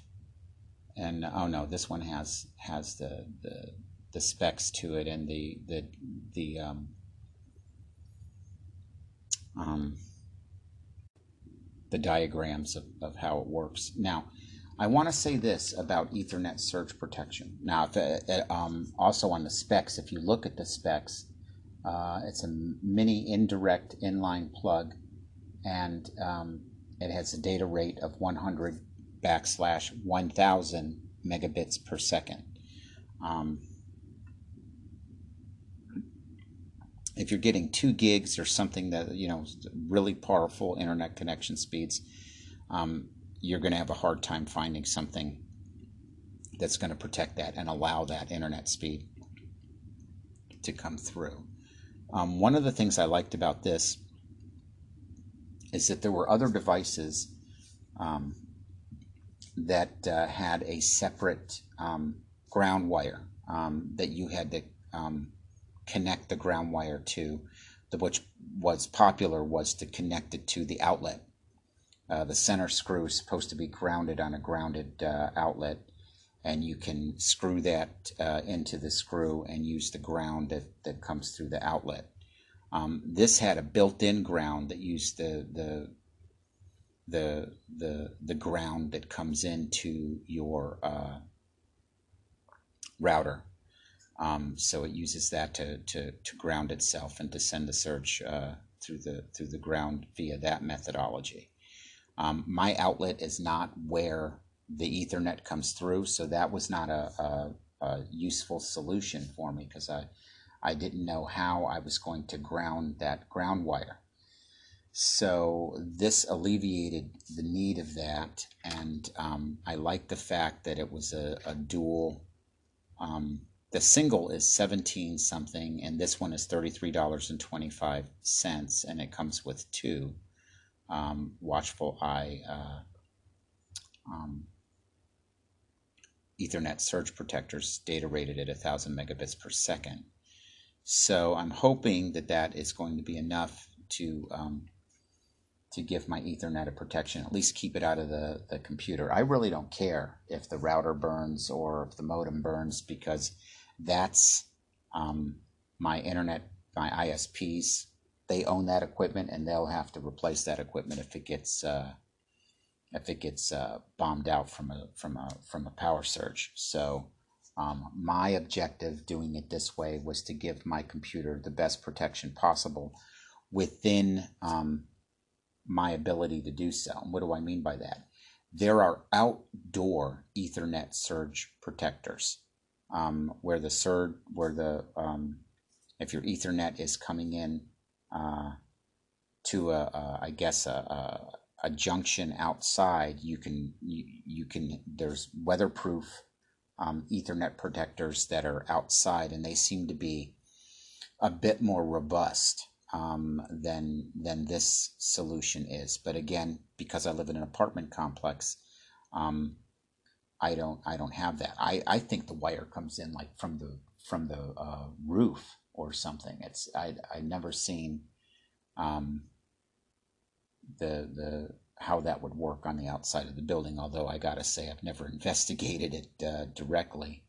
Um, but this was the pair set, and uh, it uh, um, has a data has a data sheet um, printed on the actual surge protector itself. Has a little uh, squiggly barcode looking thing that you can um, photograph on your phone and it will it will go to a data sheet um, but I think it's the same data sheet that, that they're showing on Amazon. I might check it out if I'm curious enough just to see what that's all about. But uh, uh, it doesn't come with any documentation, but it does have that on the surge protector itself, and you can use your um, uh, uh phone uh, smartphone or uh, other uh, device to uh, um, to access that if if if need be. But uh, so and it gives you serial number um, as well uh, on the other side. But you can see it's like a metal. I've seen it uh, or similar ones. Um, I don't know if I've seen Watchful Eye tested on YouTube. I looked for it and I didn't see it, but I've seen similar devices and they make like a pop when the surge per- goes through it and it smokes, and uh, um, that it literally sacrifices itself so that uh, your equipment is protected. Um, that was considered a failure in some of the tests that I found with the Ethernet too. The same thing I described on the uh, power supply um, surge protector, uh, outlet surge protector. And, you know, to me, if it protects the equipment, that's a pass. I could care less if the uh, surge protector itself is damaged. That seems to be the whole point of it, as far as I'm concerned. But, uh, you know, there's some that, uh, that uh, it protected the device and uh, the uh, surge protector itself was able to continue running. But I guarantee you that's going to be a much smaller um, surge than what we're than what we're talking about. And uh, I bet if you put a higher amperage surge through those, um, your equipment will end up damaged. This is designed as soon as a power surge goes through, it's going to pop and you'd have to buy a new one, but it's protecting your equipment. Um, I some will say, well, why didn't you just get one and protect Cipher from it? And if you don't care if the the, the router gets damaged or not, um, I did that because I thought that had the best chance to protect Cipher. If it's going to um, stop the surge at the router and then it has another surge protector plugged in to Cipher directly, that's going to give you dual protection um, in in the sour and and that power surge, and they give you two of them for that purpose. So it, they must know something that I don't. That sometimes the surge will still get through, even if one of them sacrifices themselves. So it made sense to me to get a, a dual set, um, and so that's what I did. Okay, ladies and gentlemen, the time is good. This is a long, feature rich show, as we said. But uh, that is the um, uh, part of the podcast where we're talking about technical stuff. The next thing we're going to do is our flight sim adventure. So go ahead and uh, stop uh, the podcast here. Get your um, um, flight simulator loaded up and ready to go. And uh, I will describe to you um, from the beginning um, the flight sim adventure and uh, what it's all about. So uh, I'll see you guys on the flip side after you get uh, everything prepared. Okay, gang, did you uh, get your flight simulator loaded? and uh, Microsoft Flight Simulator, we're going to go to World Map. And we're going to go to Lakeland. Okay, so uh, what you're going to want to do, let's just take it from the world, the Earth. and you're going to um, revolve the Earth to you see the United States and uh, hone in on Florida just zoom in with your mouse and uh, pick the center of the state more or less and um, zoom in till you get to KLAL, Lakeland Linder Regional. And uh, zoom in. And um,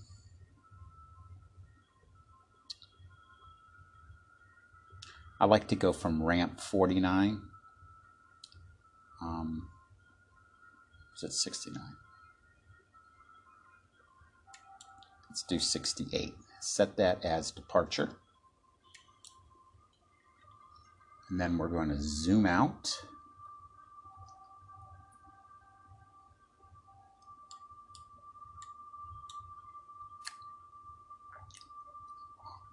Oh, what am I doing? I got to have you guys pick an aircraft, right? Today, tonight, we're going to rock the Icon A5. And if you downloaded the um, uh, liveries pack, um, I think I told you guys how to do that, but uh, um, if you downloaded the liveries pack, and if, if uh, you don't know how to do it, go to um, YouTube and uh, type in liveries um, Flight Simulator um, 2020, Microsoft Flight Simulator 2020, and I think it's Frugal. I'm pretty sure it's Frugal Sim, but I'm not sure uh, completely. And he gives you a very good tutorial on how to do that. Um, uh, I'll put that in the notes. I'll put that in the notes. So uh, you guys will be up to speed. I have the Citrus. So the Icon A5 Citrus is what I'm doing now. This plane um, is there's no autopilot on it. You're going to have to fly it by stick. And I got to tell you guys something. Can I tell you guys something? Well, let me get into the simulator and then and then and then we'll talk. We're going to talk a little bit about things. Um,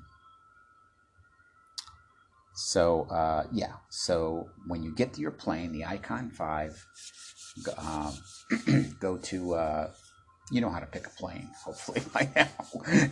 but you go in the hangar, you go into a personal hangar, and then you pick the Icon 5. It's part of the standard pack, so you don't. All the planes I'm going to pick um, for our Flight Sim Adventures, um, at least in the beginning, um, for the foreseeable future, I should say, are going to be in the basic pack. Um, so go find the United States, find Florida, find Lakeland, Linder Regional or KLAL. Pick uh, parking number 68. And we're going to um, set it for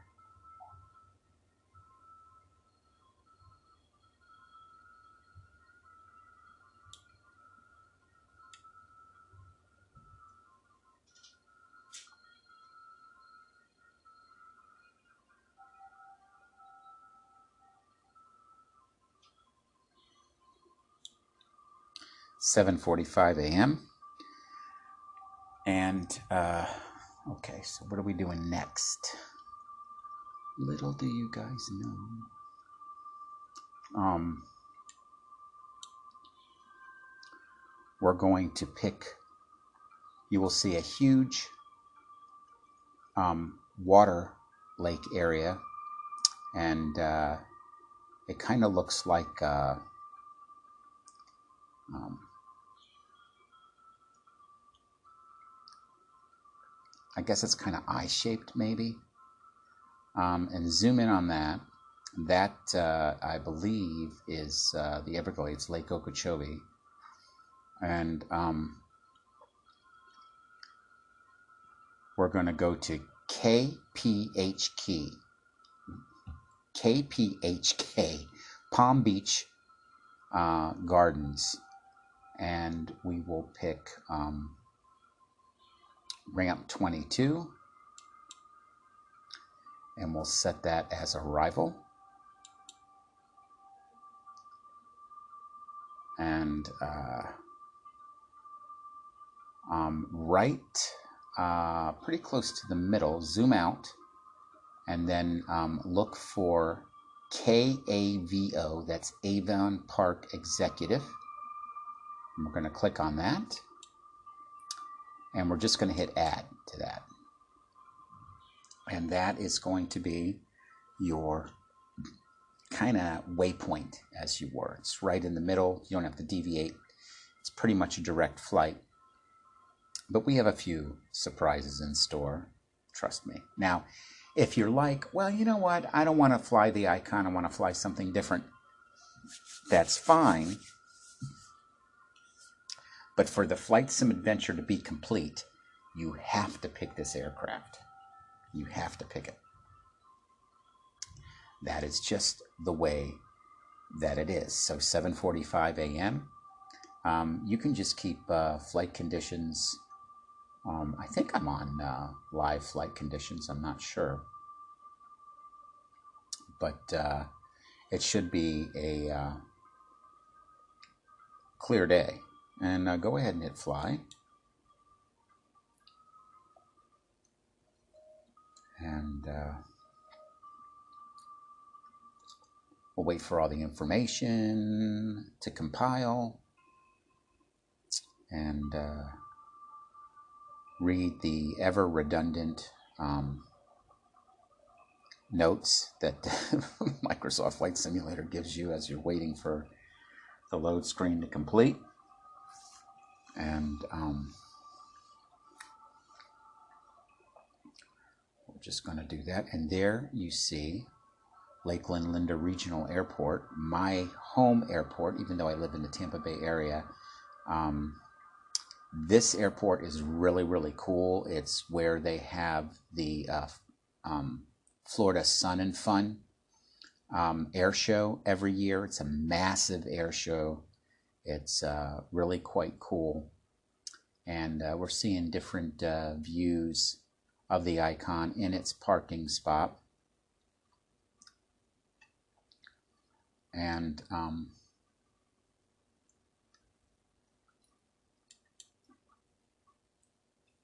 let's go to external view for right this second.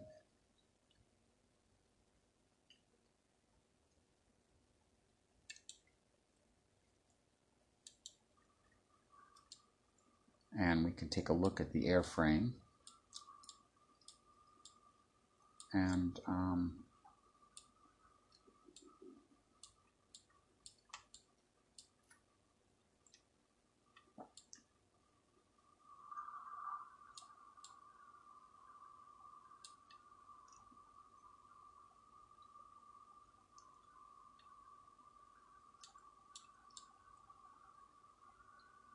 and uh, I'll get you guys uh, to the runway with me. How's that? So we'll go to cockpit. Oh, external, and we're going to test our yoke. Elevators and ailerons. Looking good. Okay. So let's go uh, cockpit. And um, now how to do, turn this baby on is uh, we're going to hit the master switch, turn battery master on. And if you have a uh, flight panel peripheral that you can do that with, that's really cool. I'm doing it with the mouse right now. And go to above, look over your head, and you will see um, a uh, fuse box and um, a parachute. Uh, it's not operable. It'd be fun to test it out. Yes, this plane actually has a parachute. If all else fails, you can pull that. Parachute will deploy and it will float to the ground. And uh, but what we're here for is we want to open fuel shutoff valve, and you just click that, and that'll click to on. And uh, we'll go ahead and put our strobe lights on.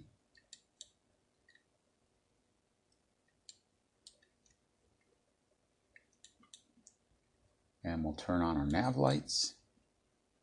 And we'll turn on our taxi lights. And uh, I guess we don't have to turn the landing lights on. I uh, get rid of the yoke make sure the parking brake is deployed. Now the parking brake is tricky. It's a little silver tab right where your left knee would be in the left seat. Um, it's down there, release parking brake. I have a button that does that, so it's all good.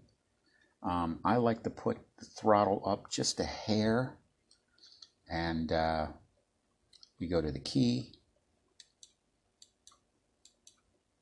and go to start.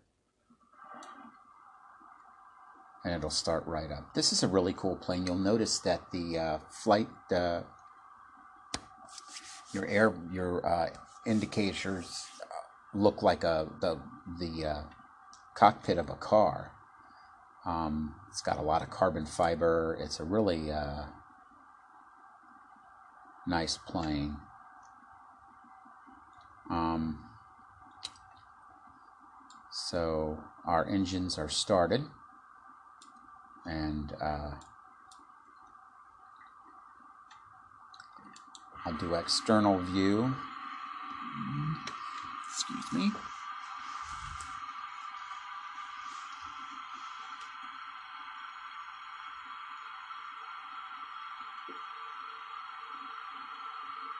Bring down the throttle a little bit.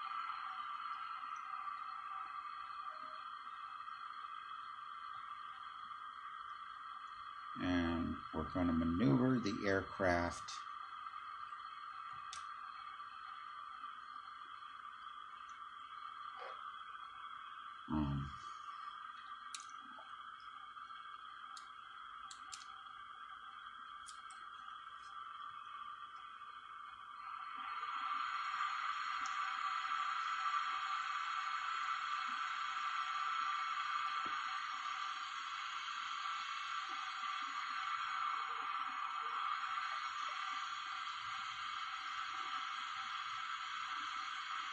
And man, is it nice to have rudder controls that uh, are available.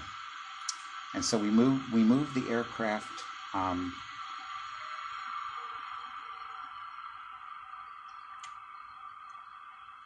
and we're heading um, it's a little bit touchy on the ground, a little bit touchy.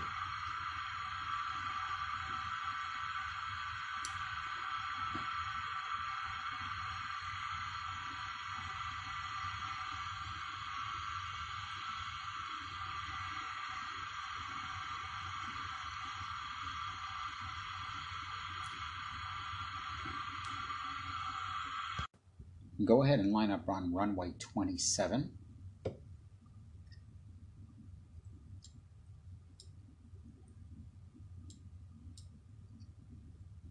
And we're going to just set our flaps um,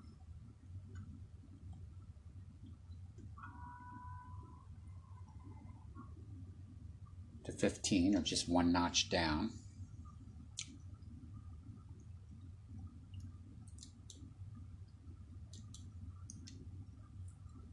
Now on your little map device, your little GPS looking thing, um, you will be seeing that you're pointing perpendicular more or less to the flight path. And so we're going to take a lazy turn. We're not doing ATC uh, on this uh, on this flight, and uh, probably won't do ATC on most of our flights. I like to think of these as like singular adventures but uh, we're on the runway, lined up, runway 27. And uh, we are going to uh, give it gas.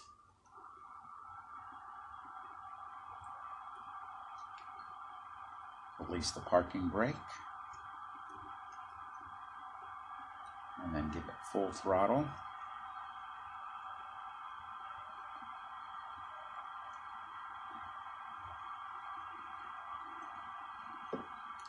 About 60 miles or miles an hour or so. We'll just lift gently up.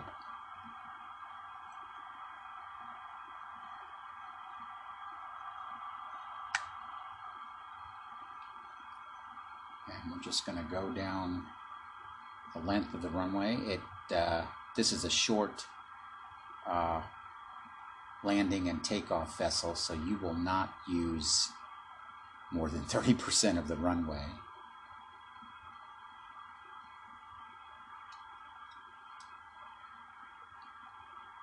And we're going to go ahead and make a lazy left-hand turn.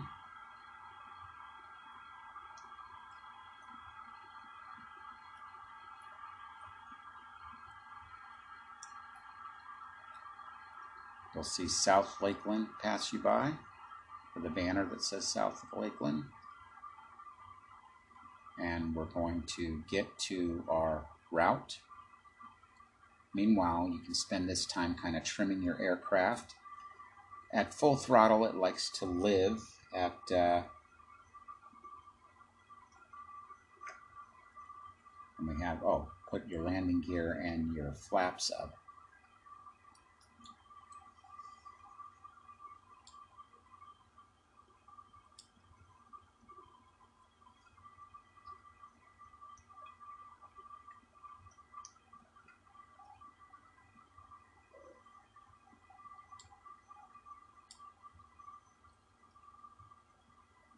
And we're lining up with our flight plan now. play with your trim a little bit. And continue to go ahead and uh, increase your altitude as we go. Kind of overshot my flight plan, if you will, a bit. So I'm going to adjust that. There we are.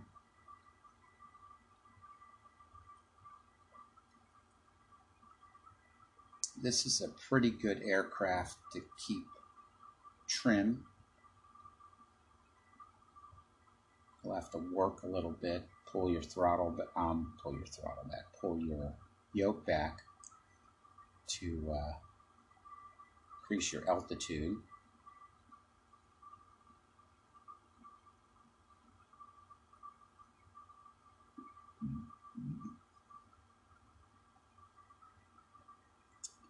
Right on flight path.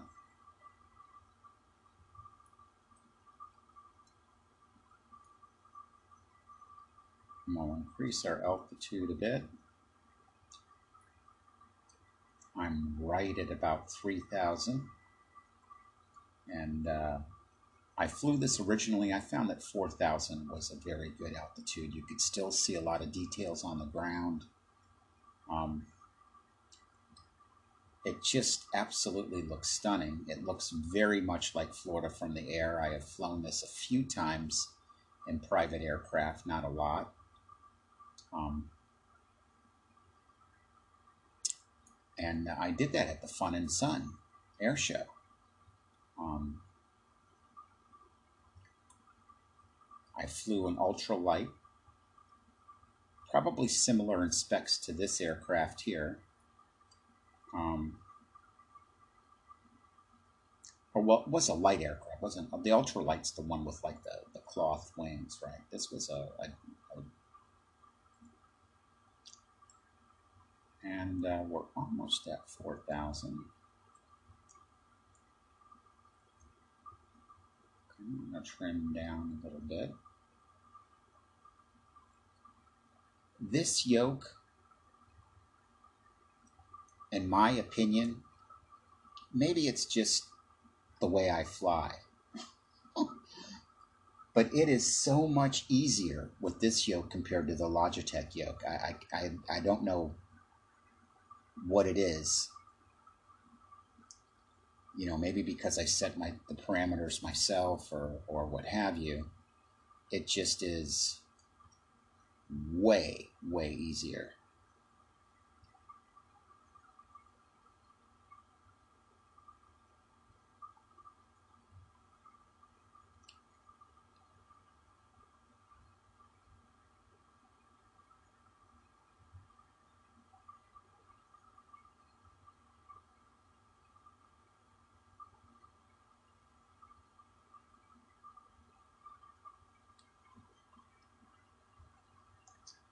So we're flying at about uh, 95 knots. And uh, I trimmed out at about 4,000 feet.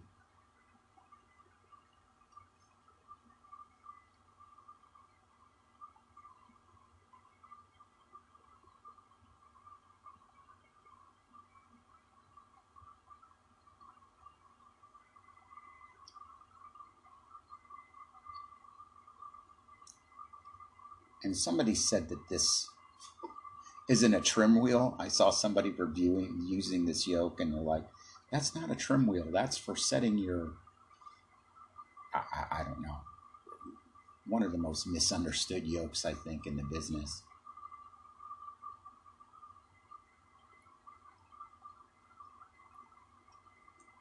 So I'm not going to fly this thing live the whole way. I just wanted to get you in the sky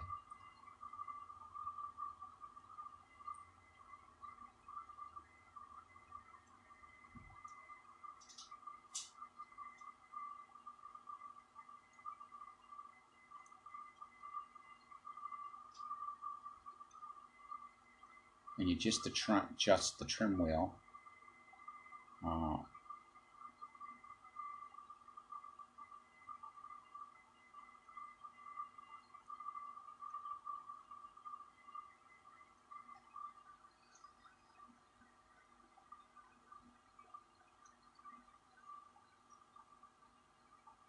staying on that same flight path. And you might deviate a little bit here and there, just you know, adjust accordingly.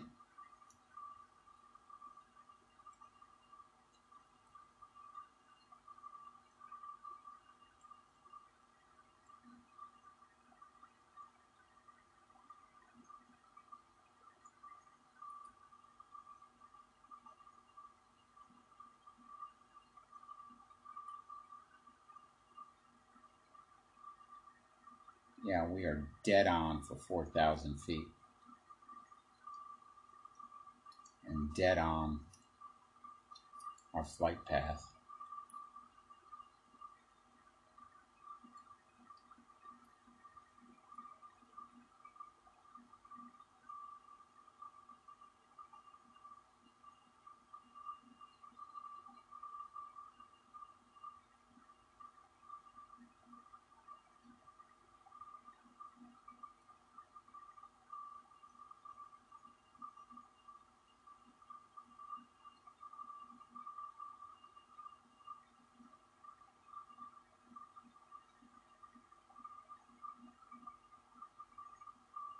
And that's beautiful Florida down below.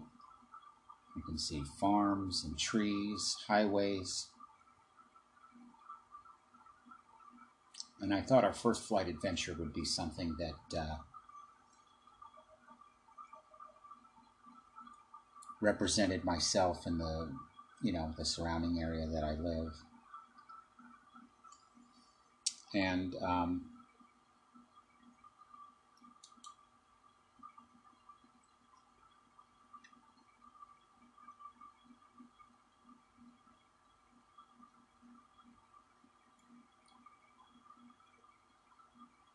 you can use the VFR map. Um, I don't consider that cheating. I mean, now a lot of pilots have uh, walk into their their aircraft with uh, iPads and and different uh, separate navigational aids, and that's what I considered the VFR map to be.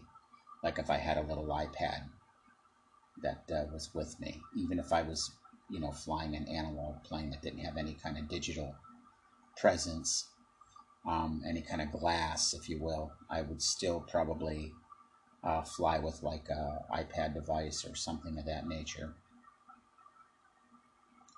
And we're going to be flying into Cavo, and so I want you guys to use that waypoint to fly into Cavo. It's important uh, to where we're going to line up um, as we get uh, to Lake Okeechobee. To fly right by Croom's Homestead Ranch. That should pass you on your right side.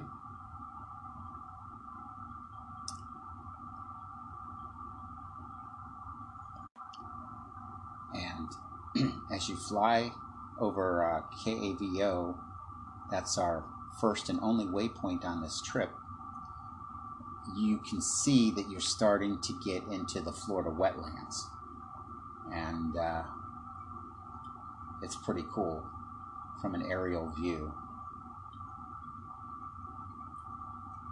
And I think you guessed why it was important that we take this aircraft because we are going to do a water landing and we're going to look uh, around and it's just spectacular. Um, just how gorgeous it is. And we're going to uh, use the uh, water rudder uh, on this aircraft and, and boat around the lake a little bit. And uh, Avon Park Executive is right in front of us. That's how you know you're on course. You're about halfway there.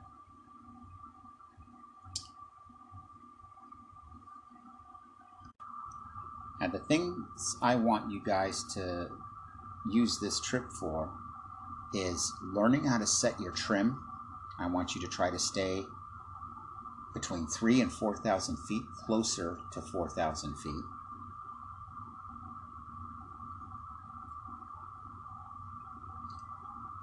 And uh, stay on course.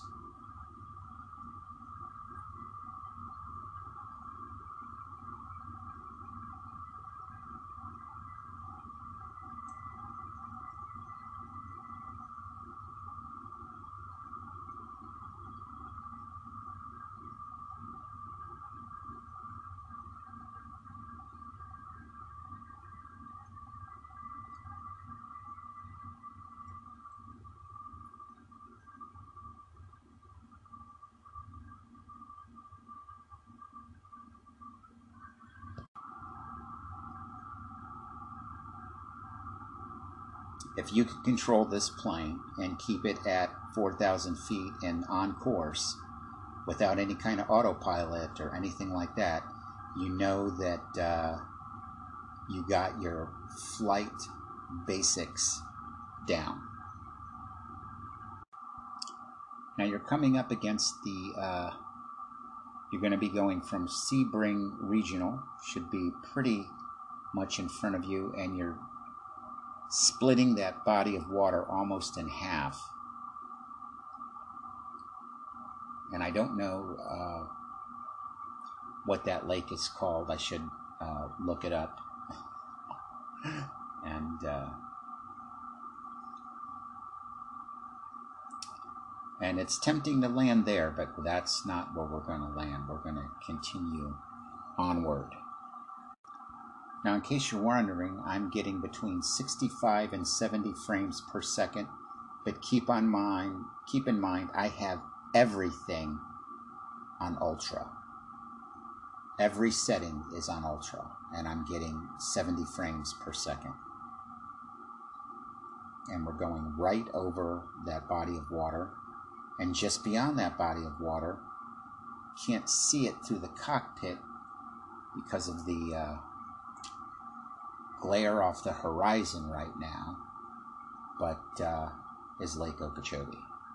And that is our destination. Now you'll notice there's like a, a waterway. Um, and uh, I believe that that's the feeder that feeds a lot of the sugar cane that's grown in Florida. Um, I kind of like to follow that it's pretty much on our flight path, and uh, it's interesting. And uh, so we should follow that, and that's going to connect this body of water that we just passed to uh, Lake Okeechobee, which is in front of us. Now, as you are about halfway between that body of lake and Lake Okeechobee, I want you to veer off the flight path a little bit and if you have your VFR map up, you will see this sort of rectangular jut that's at the bottom uh, left of what your, uh, the bottom right of the screen. It's almost like a perfect rectangle. That is where we're going to try to bring the Icon 5 down. So um, it's not going to be in the center of the lake. That's where the uh, um, flight path is, but we're going to try to land in that little exposed area that is on the uh, lower right if you were flying towards it. It will look like the um, lower left of the lake um, on your uh, VFR map. So that's where we're shooting for. It's just a little bit beside the uh, flight path. And that's where we're aiming. I like to say the scenario is that's where uh, um, I'm taking my passenger who wants to do some freshwater tests on the quality of the uh, wetlands in Florida, and uh, that's where we're at. Now you should be able to see the lake, and you can see what we're aiming for. There's a like almost like a satellite body of water. It's connected by a small passage to the rest of the lake. We're going to land uh, in that um, area right there. It should be right in front of you if you've made your flight corrections um, properly. I'm also throttling back and I'm starting a very slow descent Now you can see that waterway as it feeds into the uh, to the lake, um, and it it goes sort of like across this sort of land bridge. We're gonna be left of that, so uh, east of that little land bridge there. So if you're following the waterway, um, you're going to land east of that little waterway on that land bridge.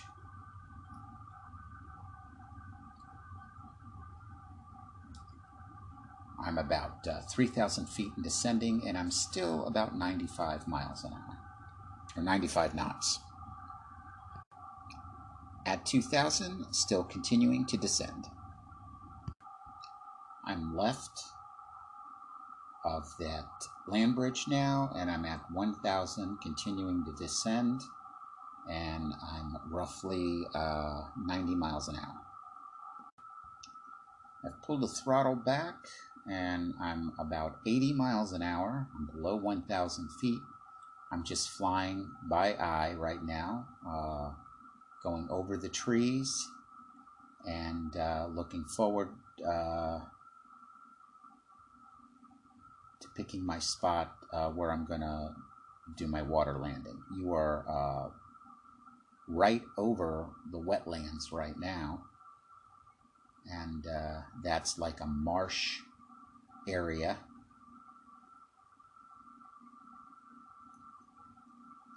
Down to 70 miles an hour.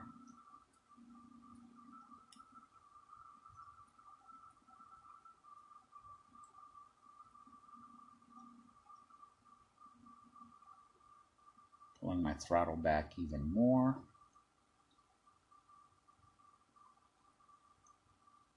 It's just stunning.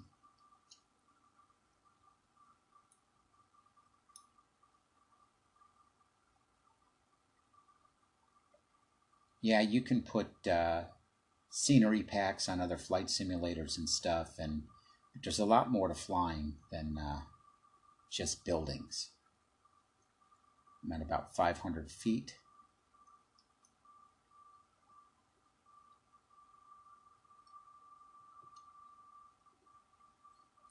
And you can see the water start to come into view, waves of the water.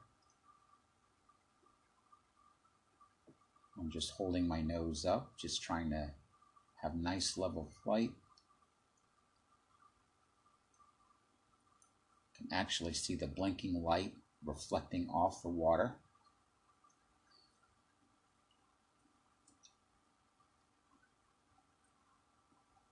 We're just going to let the plan, plane kind of land itself.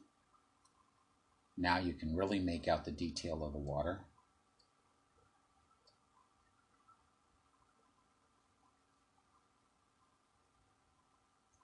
About at uh, 55 miles an hour. I'm going to pitch up a little bit.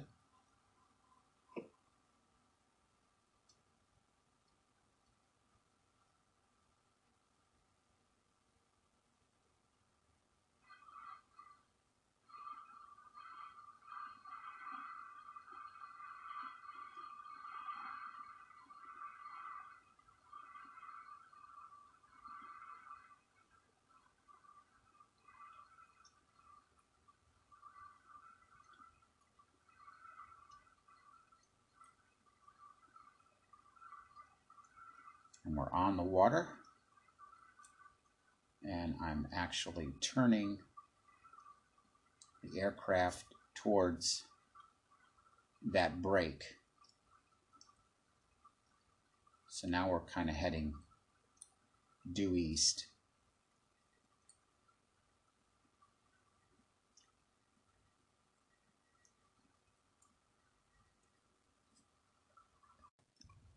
And uh, I pulled the mixture back. The mixture I just had up, just barely. Pulled the throttle and the mixture back. The engine has stopped, and we are now adrift in Lake Okeechobee.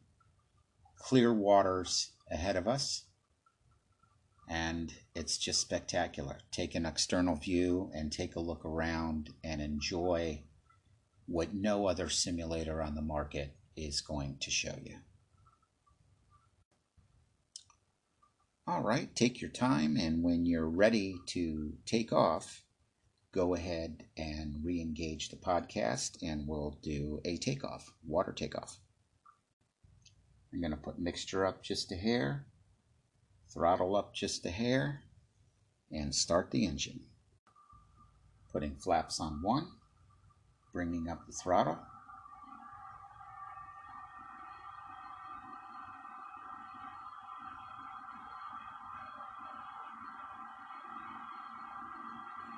Airspeed at 60. I'm going to slightly lift the yoke and we are airborne.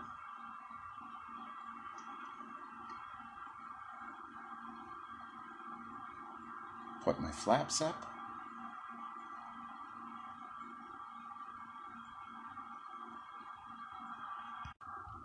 Now I'm just heading towards the magenta flight path indicator. I'm at about 2,000 feet. My flaps are up. My engines are at full throttle. I'm uh, going at about uh, 80 knots. And as I get close to that magenta line, I'm going to go ahead and turn in a southerly direction. And uh, we're going to get ready. We're going to stay around between 2 and 3,000. And uh, we're going to get uh, ready for landing. And as you approach Palm Beach Glades, um, runway's going to be a little bit to your left, just kind of dog left, dog leg until you get it lined up and start your approach. And there we go. Nice easy touchdown. Try to hit it about 60 miles an hour. Applying my brake.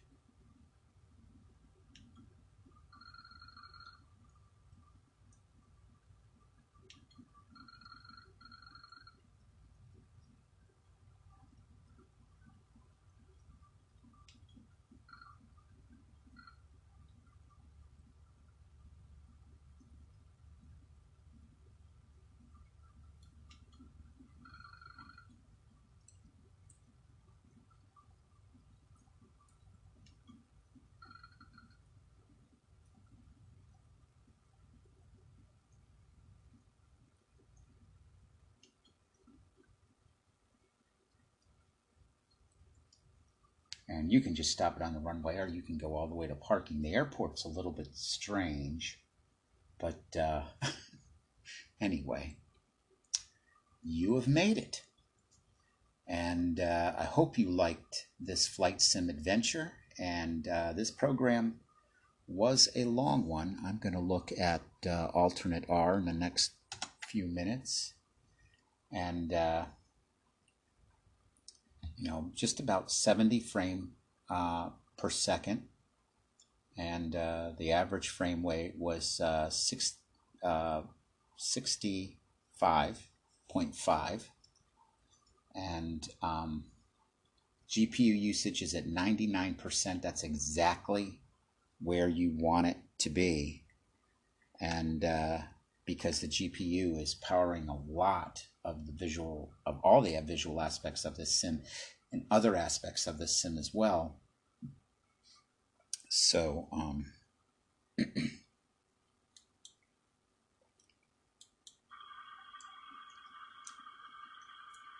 go ahead and cut off engine right at the edge of the runway where you would never cut off the engine. But uh, yeah, I didn't want to go in that marsh. I don't know where you park. I guess, oh, well, there's a lane there, and then you, I guess you take it all the way back for parking. But uh, I'm not that familiar with this airport. I'll try to do more research about stuff like that when, as, as we go. But, uh, anyways, it was, like I said, a feature rich program. It's going to be just close to the three hour mark. I hope you guys had a good time. I had a great time.